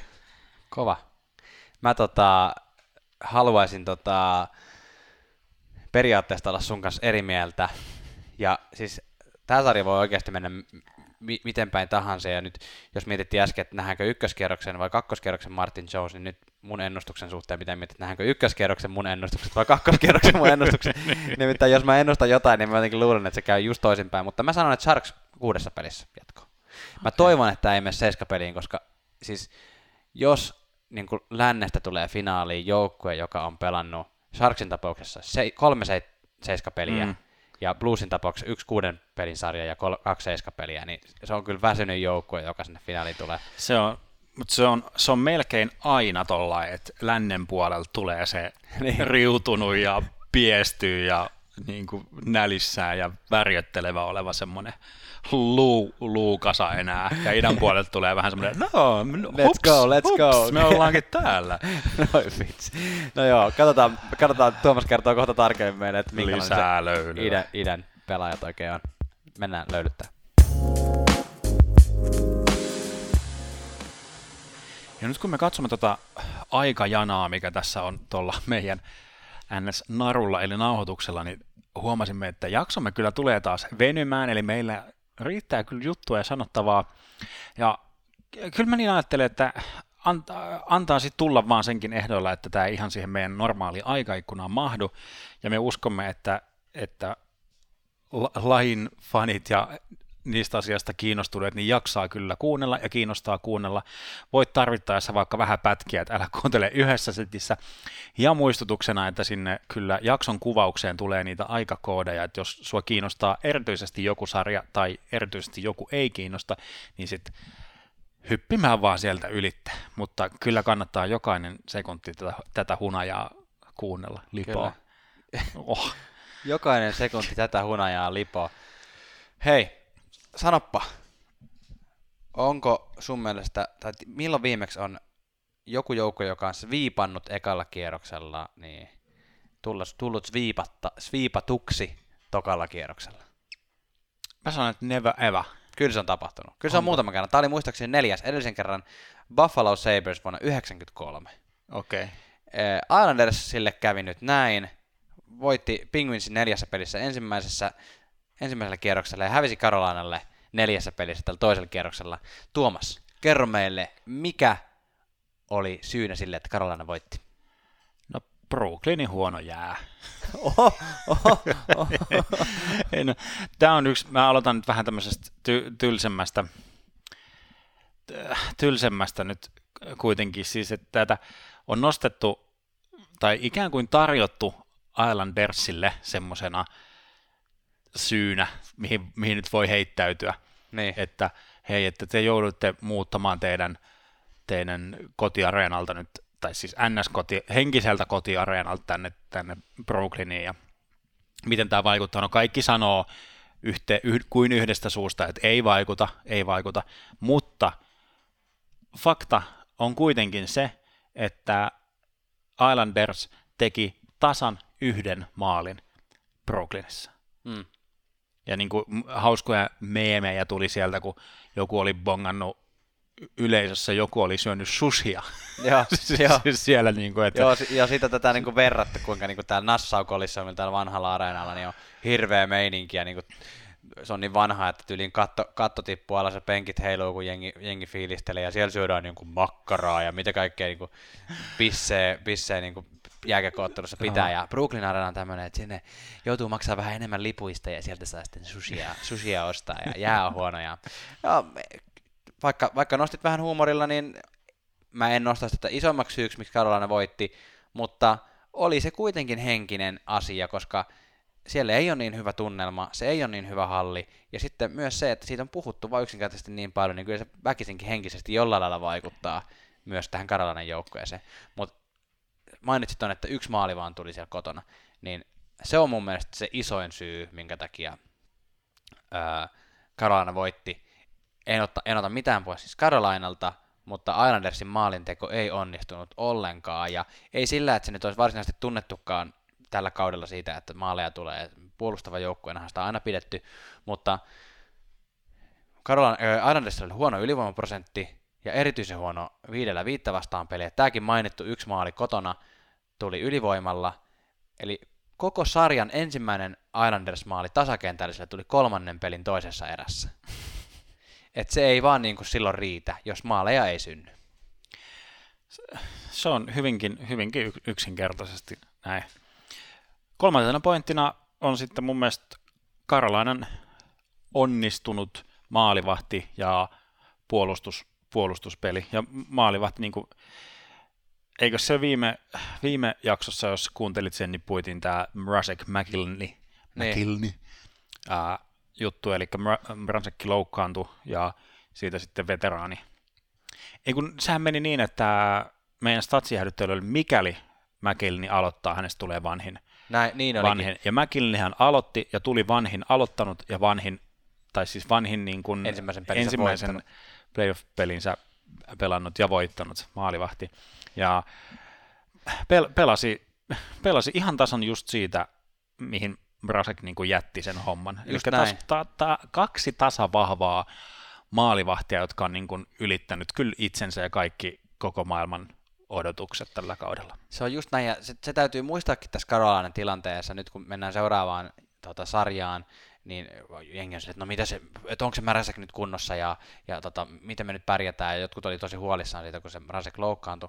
Loukkaantuminen ei tietenkään koskaan kivaa, mutta se pitää muistaa, että Karolana pelasi koko kauden niin, että niillä oli kaksi ykkösmaalivahtia, jotka aina vähän sen mukaan, että kummalla oli parempi buuki päällä, niin pelasi. Ne pelasi melkein yhtä paljon pelejä, Brasek ja Mäkileini, tällä kaudella. Ja, ja tota, Brasek nyt vaan sattui, tiedätkö, niin playoffein alussa olemaan paremmassa buukissa, niin se sai aloittaa. Ja täysin oikeutetusti ja pelasi hyvin, mutta Mäkileini ei tullut mitenkään silleen, että tiedätkö, fanien tai joukkojen tarvitsisi olla mitenkään silleen tosi varovaisia, mm. vaan, vaan niin kuin hänen, hänen pystyy kyllä luottaa ja, ja nyt Mrasek on, on valmentajan mukaan 120 prosenttisessa kunnossa ja, ja näin, sitä ei ole vielä sanottu, että kuka aloittaa sen seuraavan pelin ensi yönä, mutta, mutta oli se sitten kumpi vaan, niin ihan hyvin se voi olla myös Mäkileini, koska niin kuin tavallaan tunnustuksena siitä, että nyt on pelattu hyvä, hyvä sarja. Kyllä, kyllä. Ja sitten jos mennään näihin tarinoihin, mitä tässä nousi, niin mun mielestä Islanders niin kuin puolustava joukkue puolustettiin kumoa, niin. mikä oli mun mielestä jotenkin äh, hämmentävää, tai ei hämmentävää, erityispiirteistä ehkä ennemminkin sanotaan, sanotaan näin. Yksi, mitä, mitä mediassa paljon huudettiin, että kolmospelin jälkeen, että nyt pitää tehdä jotain muutoksia, niin. ja oikeastaan ainoa muutos, mitä, mitä pystyy tehdä, niin on vaihtaa tuota maalivahtia niin kuin Islandersin. Kyllä. Ja sitä niin kuin huudeltiin, että miksi äh, Kreisia ei vaihdettaisi pelaamaan sitä nelospeliä, niin. koska hänellä on tosi hyvät stat- statistiikat Karolainaa vastaan, ja nyt niin kuin joukkue tarvii selvästi jotain, jotain muutosta, jotain boostia. No, sitä ei tapahtunut ennen kuin oli, oli niin kuin liian myöhäistä, niin. neljä maalia jo omiin, mikä, mikä siinä oli. Um, tämä on mun mielestä vähän semmoinen kinkkinen juttu, koska, koska siis tämä on, tätä on niin helppo kritisoida jälkikäteen, koska sitten on niin kuin näitä myös, että sitten kun jos Leeneri laitettaisiin maaliin ja se olisi pelannut todella hyvän nelospelin, ja, ja Islanders olisi voittanut sen pelin, niin sitten on, niin tuli sana näin, että joo, oli rohkea ratkaisu kyllä valmentajalta, että ei vaihtanut maalivahtia, vaan luotti, mm, luotti ja mm. maalivahti sitten, niin kuin, että hel, helpompi nostaa jälkikäteen tälleen, mutta olisi se tietenkin Kreis, Kreis voitu kyllä nostaa. Mä, mä halusin nostaa kun noista playoff-pelaajista puhuttiin viime sarjassa, niin öö, mä haluaisin nostaa Jordan Staalin yhtenä semmoisena, ei nyt ollut niinku varsinaisesti mikään, että hän oli niinku johtava hyökkäävä pelaaja, mutta hän on pelaaja, joka nostaa tasoa silloin, kun se tarvii, ja hän nostaa tasoa playoffeihin, ja nyt olisiko Stahl on viimeksi ollut playereissa, olisiko 2012, kun pelasi vielä Penguinsissa, ja sen jälkeen, kun vaihdettiin Karolainaan, niin hän, tai sainas Karolainassa itse asiassa, koska halusi veljensä Erik Stadin luo, mm. niin tota, Uh, ei ole tietenkään playoffeihin päässyt, koska koko joukkue ei ole päässyt playoffeihin, mutta, mutta tässä sarjassa huomattiin, että Staali näytti niin kuin esimerkkiä, että miten, miten pelataan hyvää playoff-jääkiekkoa. Hauskana faktana on se, että silloin kun Karolaina oli viimeksi playoffeissa, mehän viimeksi puhuttiin siitä, että silloin kun Karolana pääsee playoffeihin, ne menee aina pitkälle. niin viimeksi kun Karolana oli playoffeissa tasan 10 vuotta sitten, niin Karolana kohtasi konferenssifinaaleissa Penguinsin, jossa pelasi Jordan Stahl. Mm. Ja Penguinsin tämän sarjan sitten vei 4-0 ja meni, meni lopulta voittamaan Stanley Cupin sinä vuonna, mutta tämmöinen pikku fun fact tähän väliin. Joo, kyllä. Sitten toi siis Ka- Karolainan tämä koko, no kausi kyllä muistetaan näistä Bunch of Jerk, näistä tuuletushommista ynnä, ynnä muusta, mutta on se kyllä, mä nopeasti voin kertoa semmoisen storin tässä nyt, ottakaa mukava asento. Siis mä oon käynyt, mä oon joskus pikkupoikana käynyt siis äh, Carolina Hurricanesin niin kotipelissä. Oikeesti? Mä en Joo. tiennyt tätä faktaa. Joo, ja se oli ensimmäinen tai toinen kausi, kun se oli siis olemassa. Ja, ja muistan, muistan kyllä sen, että siis se, oli, se ei ole tämä sama halli, se oli vanha halli, joka oli vähän eri, eri paikassa. Niin siellä oli semmoiset isot mustat pressut laitettu niin kuin päätykatsomoihin, että se halli ei näyttäisi niin tyhjältä. Ja. Eli se olisi vähän semmoinen Florida Panthers-tilanne, ja. että se oli vähän sellaista, niin kuin, että mikä tämä jääkiekkojuttu nyt oikein onkaan, niin. vaikka Floridassa nyt on ollutkin jo parikymmentä vuotta se joukko, mutta joka tapauksessa mu- muistan, muistan ihmetelleeni niitä, niitä pressuja, että onhan nyt jotenkin hämmentävät semmoiset lattiasta kattoon menee, menee pressut. Mutta nyt niin kuin, jotenkin se ikään kuin se kuva siitä, kun nelospelissä Svesnikov tekee sen viidennen maali ja kuvataan niin kuin laajalle ja nähdään, kun se koko halli, halli Jep. räjähtää, punas, punainen meri sieltä, kun se oli vähän niin kuin viimeinen, viimeinen niitti arkku naula tota, pyssy, mitä näitä on, niin se, että varmistui se voitto, niin, niin se oli vaan jotenkin niin makea se näky. Joo, hu- hei, no, otetaan tähän väliin, koska Harikensän nyt niin kuin yhtäkkiä noussut tämmöiseksi kotihalliksi, jossa kukaan ei halua pelata, koska siellä on niin hirveän kova meininki ja siellä on niin kuin kauhea meteli ja näin. Mikä on sun mielipide tällaisesta asiasta, kun jotkut on kritisoinut tätä, kun siis Don Cherry, kanadalaisvalmentaja, tai kun kanadalais vaikuttaja etunenässä kritisoinut tätä niin kuin tämmöistä, tämä on tyhmää tämä Bunch of Jerks-homma, ja siellä on ihan niin kuin hölmömeininki, ja ne pelleilee ja daba daba, niin sitten monet on kritisoinut vähän niin kuin Don Cherryn jalanjäljistä tätä, että, että ne on kaikki tämmöisiä, niin kuin alalla sanotaan, bandwagon-faneja, mm. eli tämmöisiä, että tulee nyt seuraamaan vaan sen takia, koska että ei ole oikeita faneja, että seuraa vaan sen takia, koska joukkue menestyy. Niin, mitä tämä herättää sinusta tämmöinen argumentointi? Tota, Don Cherry taisi sanoa, että sen takia ne ihmiset on siellä, että ne voittaa, eikä näiden, näiden tuuletusten takia. Niin. Mikä, no se on vähän sillä että niin kuin toinen seuraa toista, että jos ne ei voittaisi, niin ei niitä tuuletuksiakaan olisi, niin. mutta, mutta ehkä se, mä sanon, että tai mä tekin ehkä ajattelen tällainen nopeasti lonkalta, että ne ikään kuin ne jo jääkiekon ystävät, jotka on seurannut vaikka niin kuin Hurricanesin meininkiä ja niin kuin, ehkä tunnustavat itsensä faneiksi, mutta ei ehkä käy hallilla niin ne. usein, kun ei ole tullut menestystä, tai, niin ne on nyt löytänyt halliin niin kuin, ehkä just nimenomaan näiden voittojen takia. Jep.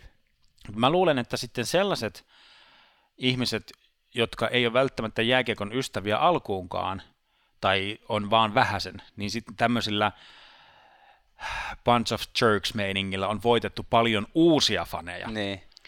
Niin kuin tälle joukkueelle, niin kuin ehkä jopa maailmanlaajuisesti tai sellaista niin kuin hyvää, hyvää positiivista meininkiä. Mut hyvää se, että, pöhinää. Niin, mutta tämmöinen band, bandwagon homma, se on vähän semmoinen mun mielestä semmoiset elitisten hu- huuteluja sillä lailla, että... Niin, että missä te olitte silloin, kun tämä joukkue... Niin, niin sillä lailla, että olisihan se nyt, että nyt kun ollaan playoffeissa, niin sitten siellä olisikin katsomo samalla tyhjinä kuin joskus 97. Joo, siis mä, mä tota, sä keksit pitkän vastauksen tähän mun kysymykseen, koska mun niin kuin, näkökulma tähän vaan semmoista ihan niin kuin sairaan turhaa huutelua, koska näinhän niitä faneja juuri tulee. Et ei niitä faneja tuu uuteen lajiin, joka on tämmöisessäkin Karolainen osavaltiossa, ei ole jääkiekko mitenkään niin kuin perinteisesti iso laji, mm. niin niitä faneja tulee silloin, kun siellä on joku joukkue, joka yhtäkkiä pärjää, niin on ihan sika hyvä meininki. Sitten jengi haluaa tulla katsoa, että mikä tämä oli tämä Karolainen Hurricanes, mikä tämä jääkiekko oli tämä laji. Mm. Silleen tulee faneja joukkueelle, silleen tulee faneja öö, jääkiekolle lajina, ja se on aivan varmaa, että kun tämä kausi loppuu, niin ihan kaikki ei tota, tule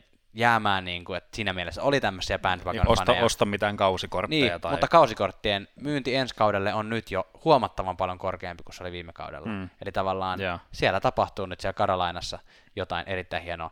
Mutta niin tapahtuu myös Bostonissa. Yes. Vai mitä Tuomas? Kyllä. Hypätään. Boston.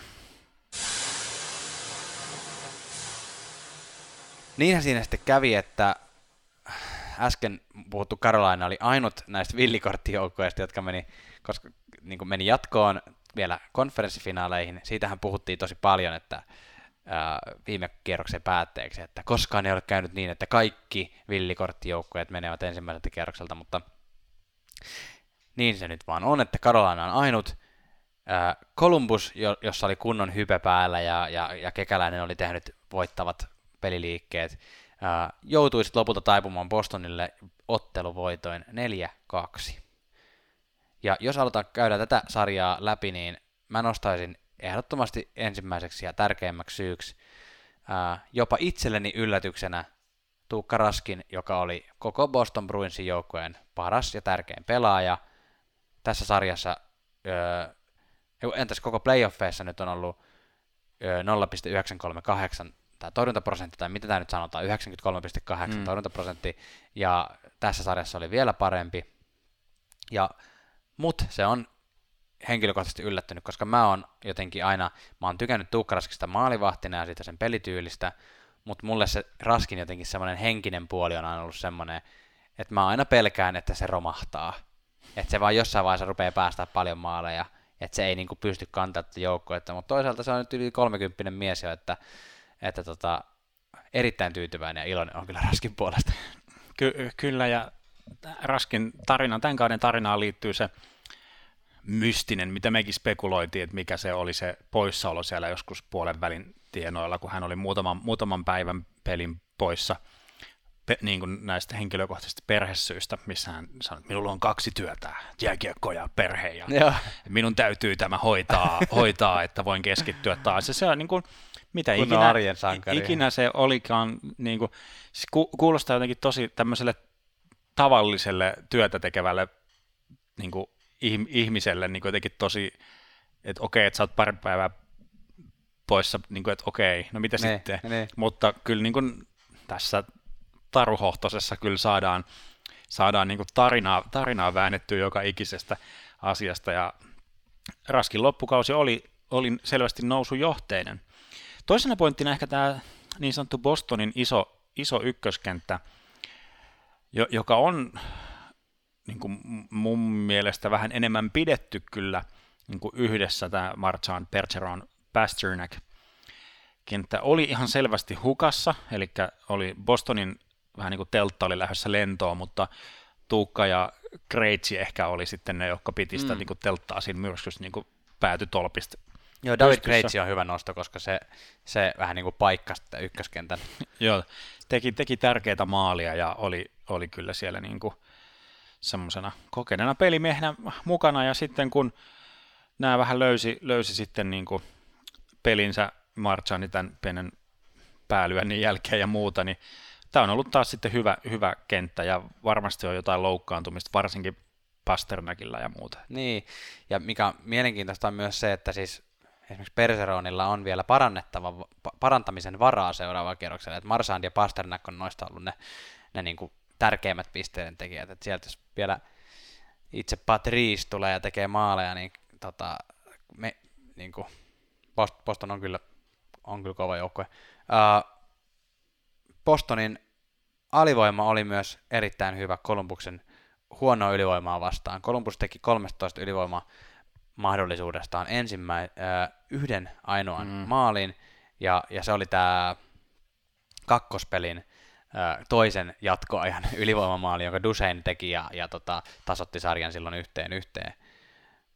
Um, tä, tä, niin kun, puolustus Tuukka Raskin johdolla, mutta, mutta hyvällä ali, alivoimapelillä, niin t- nostaisin tämän kolmanneksi syyksi Bostonin voitolle.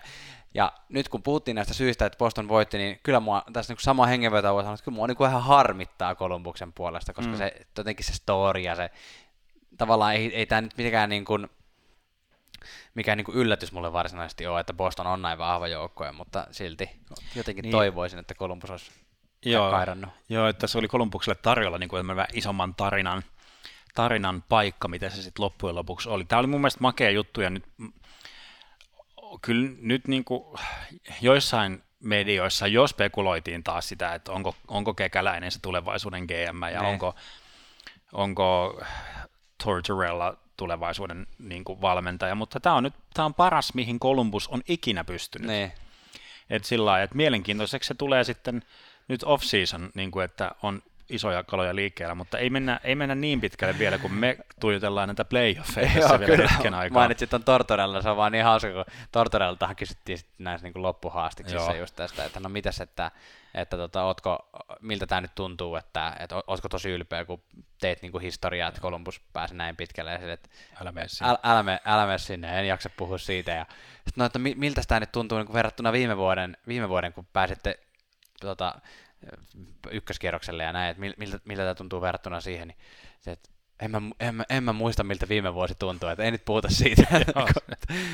kun hän ei selkeästi ollut ihan tyytyväinen vielä tähän Joo. kakkoskierrokseen. Joo, otetaan noista haastatteluista kiinni. Siis hän, hän sentään tuli, tuli rehellisesti sinne ja vastasi niin, kuin niin rehellisesti kuin pystyi sitten mediassa kertomaan Marchandin haastattelu, joka oli kyllä taas niin, niin kuin, että okei, jos hän ei suututa vastustajapelaajia, niin hän suututtaa myös fanit, niin kuin omat fanit tuommoisella typerillä loppuhaastat. Semmoisella, muistaakseni Petri Kontiolalla oli joku muutama vuosi sitten jossain mömmökisoissa joku semmoinen venäläinen haastattelu, vai oliko se peräti olympialaisissa? Joku venäläinen tätsykkä tuli kyseleen, että no, joo, että miten peli menisi. I don't know. No mites toi kakkoserä? I don't know mites me Thomas, no I don't know. niin ihan typerä, niin Marchanilla oli ihan samantapainen tuossa peli, pelin jälkeen. Joo, yritti, yritti, jopa ke- keventää vähän sellainen, että no hei, sulla on oikein tyylikäs puku, että mistä se on? China.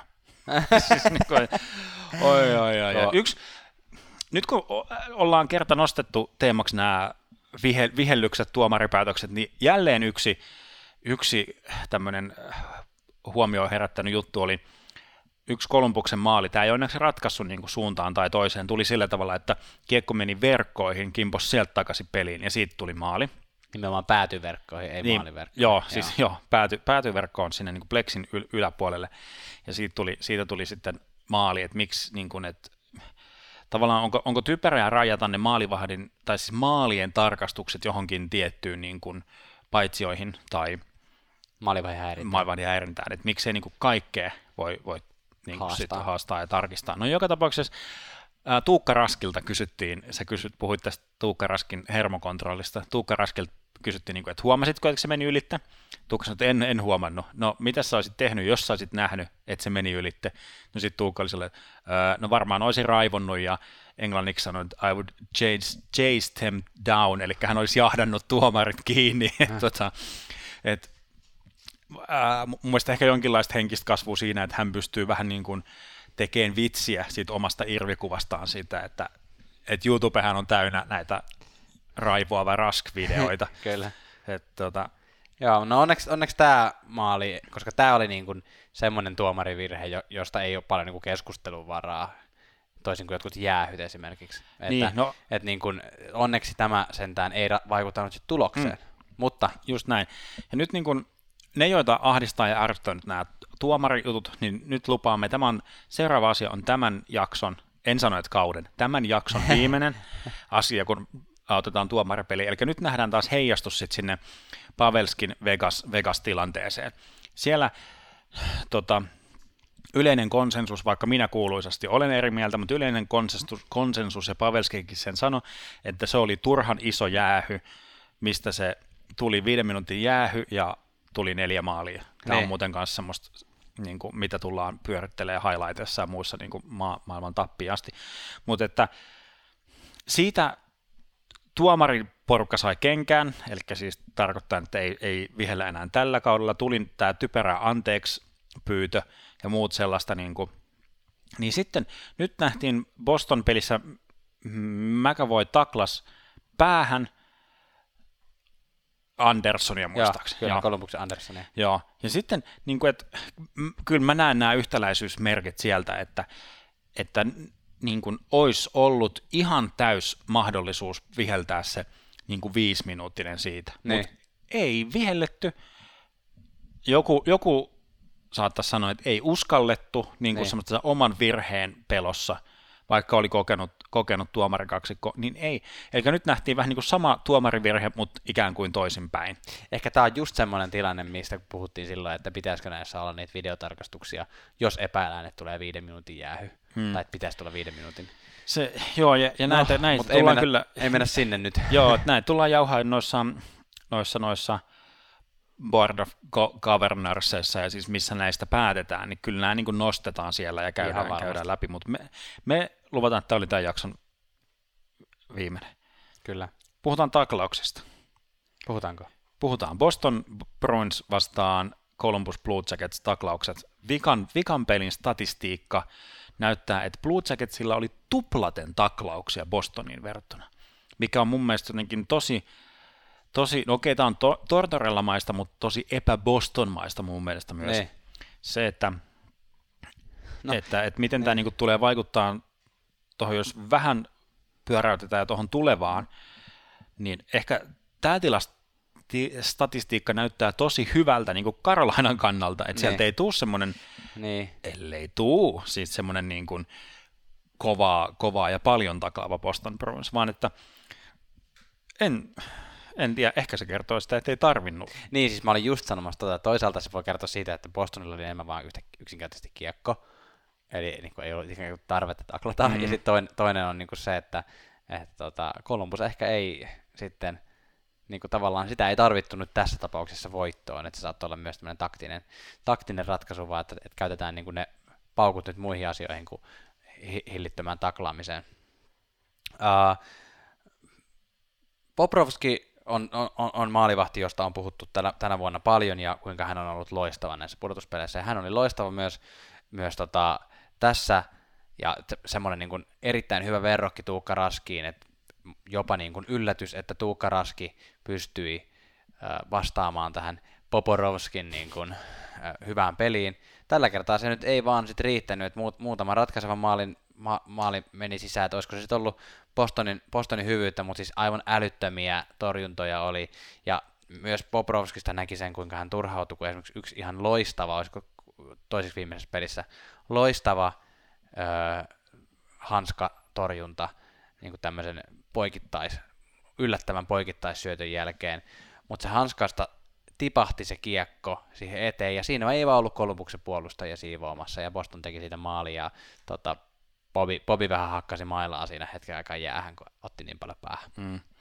Tässä niin kuin varmaan Islanders-fanitkin huutaa noista niin kuin tolpista, eli Islanders taisi tehdä jonkun tolppaennätyksen, joku 165 tolppaa yhteen peliin, mutta niin oli tässäkin, että, että tolpat, niin kuin, että raskin eduksi tolpat, tolpat pelasti kyllä muutamaan kertaan, mutta se on taas, se on yksi osa tätä, tätä hommaa. Ja, Se on yksi osa tätä lajia nimeltä jääkiekko. kyllä. Otetaan hei pienet välilöylyt ja lähdetään katsomaan tätä Boston Carolina-sarjaa. on aika käsitellä itäisen konferenssin finaalit, eli viimeinen osio tässä podcast-jaksossa. Uh, tämä on tämmöinen finaalipari, joka vo- voisi sanoa tämmöinen niin kuin kerran vuosikymmenessä perinne, sillä siitä asti kun Carolina Hu- Hurricanes on ollut, ei kun ei ollut Hartford Raiders, vaan ollut Carolinassa, niin he on joka kymmenes vuosi kohdannut viimeksi vuonna 2009, jolloin Carolina vei, ja sitä ennen vuonna 1999, jolloin Boston vei. Eli tämä on nyt tämmöinen tiebreaker-tilanne tässä näin, että, että kumpi, kumpi menee 2-1 johtoon tässä niin kuin kymmenvuotisessa playoff- playoff-sarjassa. Niin. 2019 sitten, taas- 2029 pelataan sitten seuraavan kerran.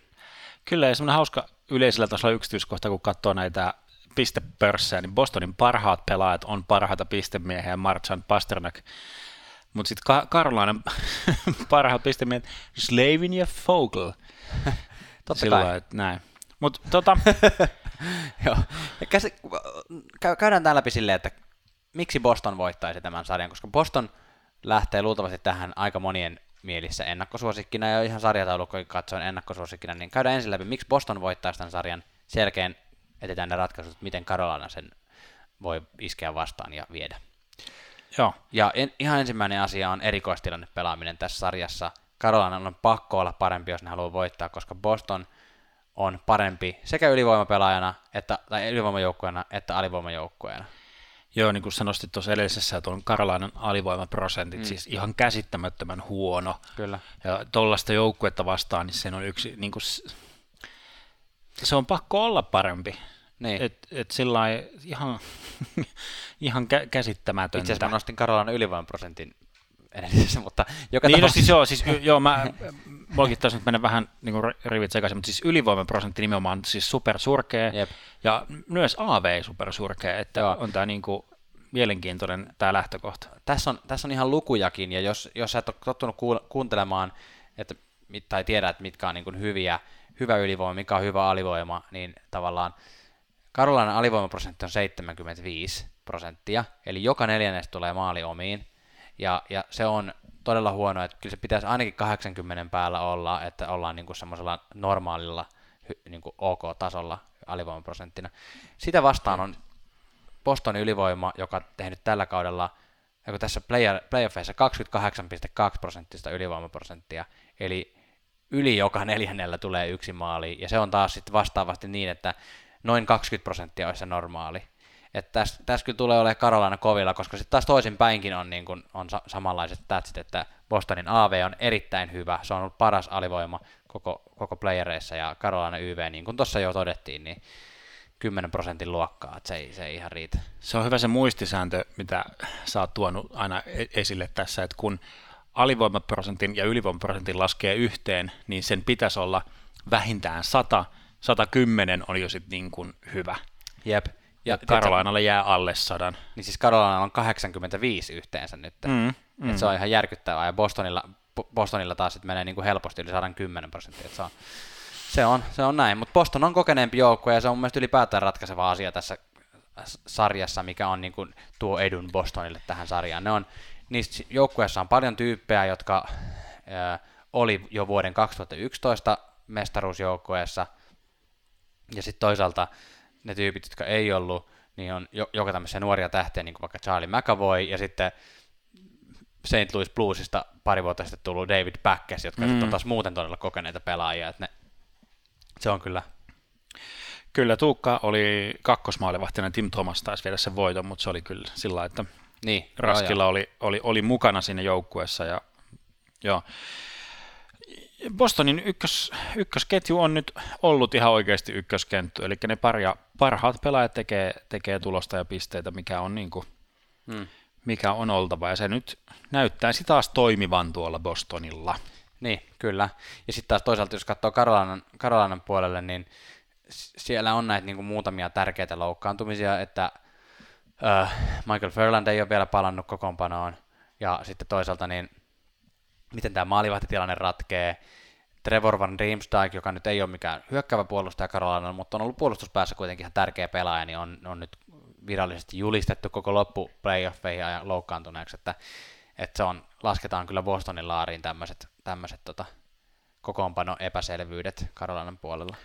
Kyllä, kyllä ja Mäenalainen, joka pystyisi ehkä johonkin fys- fyysisyyteen tai fyysistä peliä tuomaan myös, niin on kanssa merkattu poissa olevaksi. Kyllä. Uh, Tuukaraskista puhuttiinkin jo, se on, se on ehdottomasti yksi avain siihen, että Boston voi voittaa, että se pitää jatkaa semmoista peliä kuin näin on nyt, on nyt pelannutkin. Ja siitä puheen ollen koko Bostonin joukkueenhan pääsee ikään kuin nyt tälleen vähän isompi lepo kuin normipelien välissä, mutta ei niin kuin ikään kuin liian iso. Tavallaan puukia pysyy päällä, että pystytään jatkaa Joo. niin kuin suoraan seuraavaan sarjaan. Carolina taas on ollut pitkä tauko, koska voittivat 4-0. Mitä sanot, onko tämä negatiivinen vai positiivinen asia?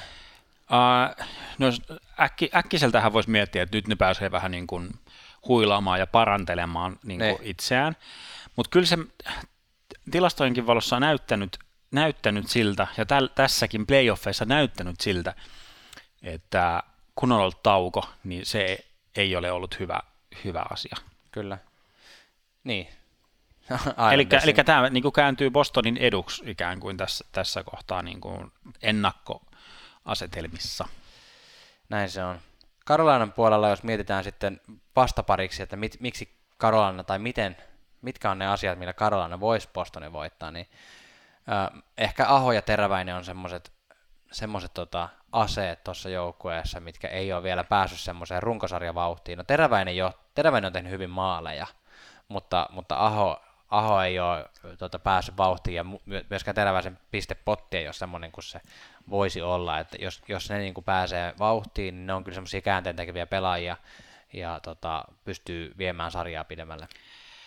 Joo, ky- kyllä just, että et sieltä se käänteentekijä pitää löytyä. Aholle tietysti nyt, kun siihen niskaan tulee toi Patrice Perseron, joka on siis monena vuotena voittanut parhaan puolustavan hyökkäjän palkinnon, mm. että, että jos, jos Pulan kanssa oli vaikeaa, niin nyt tulee vielä vaikeampaa, mutta se on ehkä just se, että mikäli hän, hän sieltä niin kuin kampee itsensä niin kuin voittajaksi siitä matchupista. Lisäksi näyttäisi siltä, että Aholla on jotain vammaa, mm. koska hän ei aloituksia ota. Niin. Et öö, on... No, mutta tämäkin on pikkusen vissiin vähän semmoinen niinku spekulaatio, no, koska on, on, Aholta, Aholta kysyttiin tästä suoraan, että onko joku ongelma, kun sä et oot te, ottanut vähemmän aloituksia ja näin, niin sitten Aho vaan vastasi siihen, että ei ole mitään ongelmaa, kyse on vaan siitä, että nämä on tärkeitä pelejä ja meillä on niin paljon parempia aloittajia tässä joukkueessa kuin minä. Se, se, voi, se voi ihan hyvin pitää paikkaansa, niin. tai, tai ei pitää paikkaansa. Niin. Tämä on, tämä on olennainen, tai semmoinen tyypillinen playoff-lätkään liittyvä tämmöinen, onko ongelmia? Ei ole niin, ongelmia, niin, joo, että ymmärrän, ei ymmärrän. ole tässä. Ja onhan se, onhan se totta, että joillain pelaajilla saattaa olla tosi vahva joku, että se osaa tosi tietyn tyyppisen aloituksen tosi hyvin, vaikka niinku semmoisen nolla-nolla sitomisen tai, niin. tai semmoisen omille sen voittamisen tai jotain muuta, että, että siellä on sitten ihan oikeasti, oikeasti järkeä se. No joo, mutta si, siinä on yksi, yksi avainkäänteen Uh, McAvoy on ensimmäisen pelin pelikielossa, eli se tuli siitä, siitä taklauksesta, mikä myös vahvistaa sitä, että se oli ihan oikeasti, niin kuin olisi ollut oikein antaa se vitonen siitä, mutta McAvoy on pelin poissa, eli iso iso aukko niin. Bostonin puolustuksessa. Ja nyt ehkä sitten, mä oon tätä asiaa esitellyt aikaisemminkin, että kun, silloin kun Zara oli parhaimmillaan, niin, niin aina pelattiin niin kuin toista kautta, ei Zaran, ennen kuin joku oivalsi, että no hei, mitä jos me isketäänkin nyt täysiä, täysiä tuohon Zaraan. Ja nyt, niin kuin, nyt olisi myös se mahdollisuus, McAvoy on pelannut Zaran kanssa ja siitä on nyt tuttu turvallinen pakkipari poissa. Ja tuolla ollaan nähty Jingelin taklaus, kun hän Kolumbuksen, siis Jingle, ne. taklas Zaran sillä tavalla, okei, se tuli vähän kuolleesta kulmasta, ja Zara ei odottanut, että sieltä tulee taklaus, ja hän sai, hän sai horjutettua kaksi metristä järkelettä, niin sitten nyt sille annettiin paljon enemmän ehkä merkitystä kuin oikeasti, mutta joka tapauksessa, että, niin kuin, että iskee, että nyt nähdä siellä, että siellä on nyt väsynyt iso, hidas, vaikkakin maailman ulottuvin puolustaja, niin. mutta että kuitenkin sinne vaan sinne vaan sitä... Ja vanha. niin, että sinne iske, iskee sitä päätykiekkoa koko ajan sinne ja iso, iso karvausvaihde silmään ja sinne antaa paine ja sieltä niitä yksittäisiä virheitä sitten voi odottaa ja sitten Aho tai Teräväinen käy naputtelemassa tota maalit. Kyllä, se on just näin. Öö, mä puhuttiin tuosta Karolainen kotihallista. Se on mun mielestä yksi tapa, minkä takia Karolaina on niin kuin vahvoilla voittaa tämän, tämän sarjan, koska ää, Carolina on ainut joukkue, joka on voittanut kaikki toistaiseksi pelatut kotipelit. Toki Carolina on pelannut niitä vasta viisi mm. yhteensä, että ekassa sarjassa kolme ja tässä viime sarjassa kaksi, mutta joka tapauksessa tuommoisella rekordilla niin on ihan mukava ottaa vieraita kotiin, että toki se vaatii sen, että, että pitäisi ainakin yksi peli käydä Bostonissa voittamassa, mutta tota, ehkä tämmöinen edellä mainittu Karolainan ää, kova maalivahtipeli ja puolustuspeli sitten yhdistettynä siihen, että Aho ja Teräväinen pääsisi vauhtiin, niin, niin siinä voisi olla avain ottaa se ryöstö, mutta, mutta on aina tylsä puhua voiton avaamista niin, että käyttää liikaa sanoja jos, jos, jos, niin tota, saanut nähdä. Ää, valmentaja Rod Brindamore, niin mä, mä halusin nostaa tämän yhtenä syynä Karolainan pärjäämiselle, koska hän on siis niin kuin, osoittanut sen, että vanha pelaaja voi olla todella hyvä valmentaja. Mm. Hän on ollut taktisesti hyvä, mutta hän on myös ennen kaikkea ollut tällainen niin henkisesti todella kova. Siis kovat on puheet, hirveä meininki päällä ja semmoinen niin tsemppaus, psyykkauspuheet omalle joukkueelle niin on, on toiminut. Ja samalla meiningillä pitää jatkua myös seuraavassa sarjassa. Voisiko tuon Conn Smitin, eli pudotuspelien parhaan pelaajan palkinnon antaakin valmentajalle? Niin, kyllä. Kyllä, tässä tuli, tuli sitten no näitä syitä, mutta onhan tämä tarina on kirjoitettu ikään kuin sillä että niin. Boston niin. tämän voittaa, mutta niin. että kuinka pitkälle Carolina pystyy sitä väistämätöntä siirtämään. Kyllä. Vai Ehkä ikä... se väistämätön? Niin, se, se, että kyllä mä, nyt jos ruvetaan näitä ennustuksia laittamaan, niin sanotaan tällä mielipideosiona, että – ihan ehdottomasti todella mielelläni haluaisin nähdä Karolainan finaaleissa, mutta. Oi ei, sieltä tuli se mutta. Boston 4-2. Oi vitsi. Sä oot kyllä yksi maanpettori. Miten sä et voi Suomea kannustaa? Eiku siis, hups, tota, uh, joo joo. Mä, mä seitsemässä pelissä Karolainalle. Okei. Okay. Kato, Toi se, on kiva. Mietin, me ollaan aivan sairaan tyylisiä, jos me aina ollaan samaa mieltä, niin tota, mä, mä menen nyt tunteella ja niin. sanon, että, että Justin Williams Game 7. Ai, sit, ai, sit, ai. Sitten sit nähdään finaalissa. Se olisi kaunista. Se olisi kaunista. Hei, kiitos kun kuuntelit tähän asti. Meillä tulee vielä erittäin hauska statsijäädyttely Tuomakselta, mutta sitä ennen sanon sen, että uh, kannattaa ostaa tosiaan tämä meidän podcasti seurantaan erilaisissa somekanavissa ja ennen kaikkea siis anna palautetta meille, koska silloin me pystymme tätä podcastia kehittämään. Tämä jakso oli melko pitkä, puhutaan yli puolestoista tunnista, mutta jos olet tähän asti kuunnellut, niin ensinnäkin kiitoksia ja sitten toisaalta niin tämä on Onneksi myös poikkeuksellinen jakso, koska ää, tämän olisi voinut ihan hyvin pilkkoa, pilkkoa kahteen osiin, mutta käytiin nämä sarjat tälle aika, aika tota, perusteellisesti läpi, niin toivottavasti nautit kuulemastasi. Tuomas, mikä oli statsijäähdyttely tällä viikolla? Äh, yksi iso puheenaihe playoffeissa on ollut tällaiset isot pelaajat, jotka eivät ole voittaneet Stanley Cupia. Eli Joe, Joe Thornton on nyt tämä.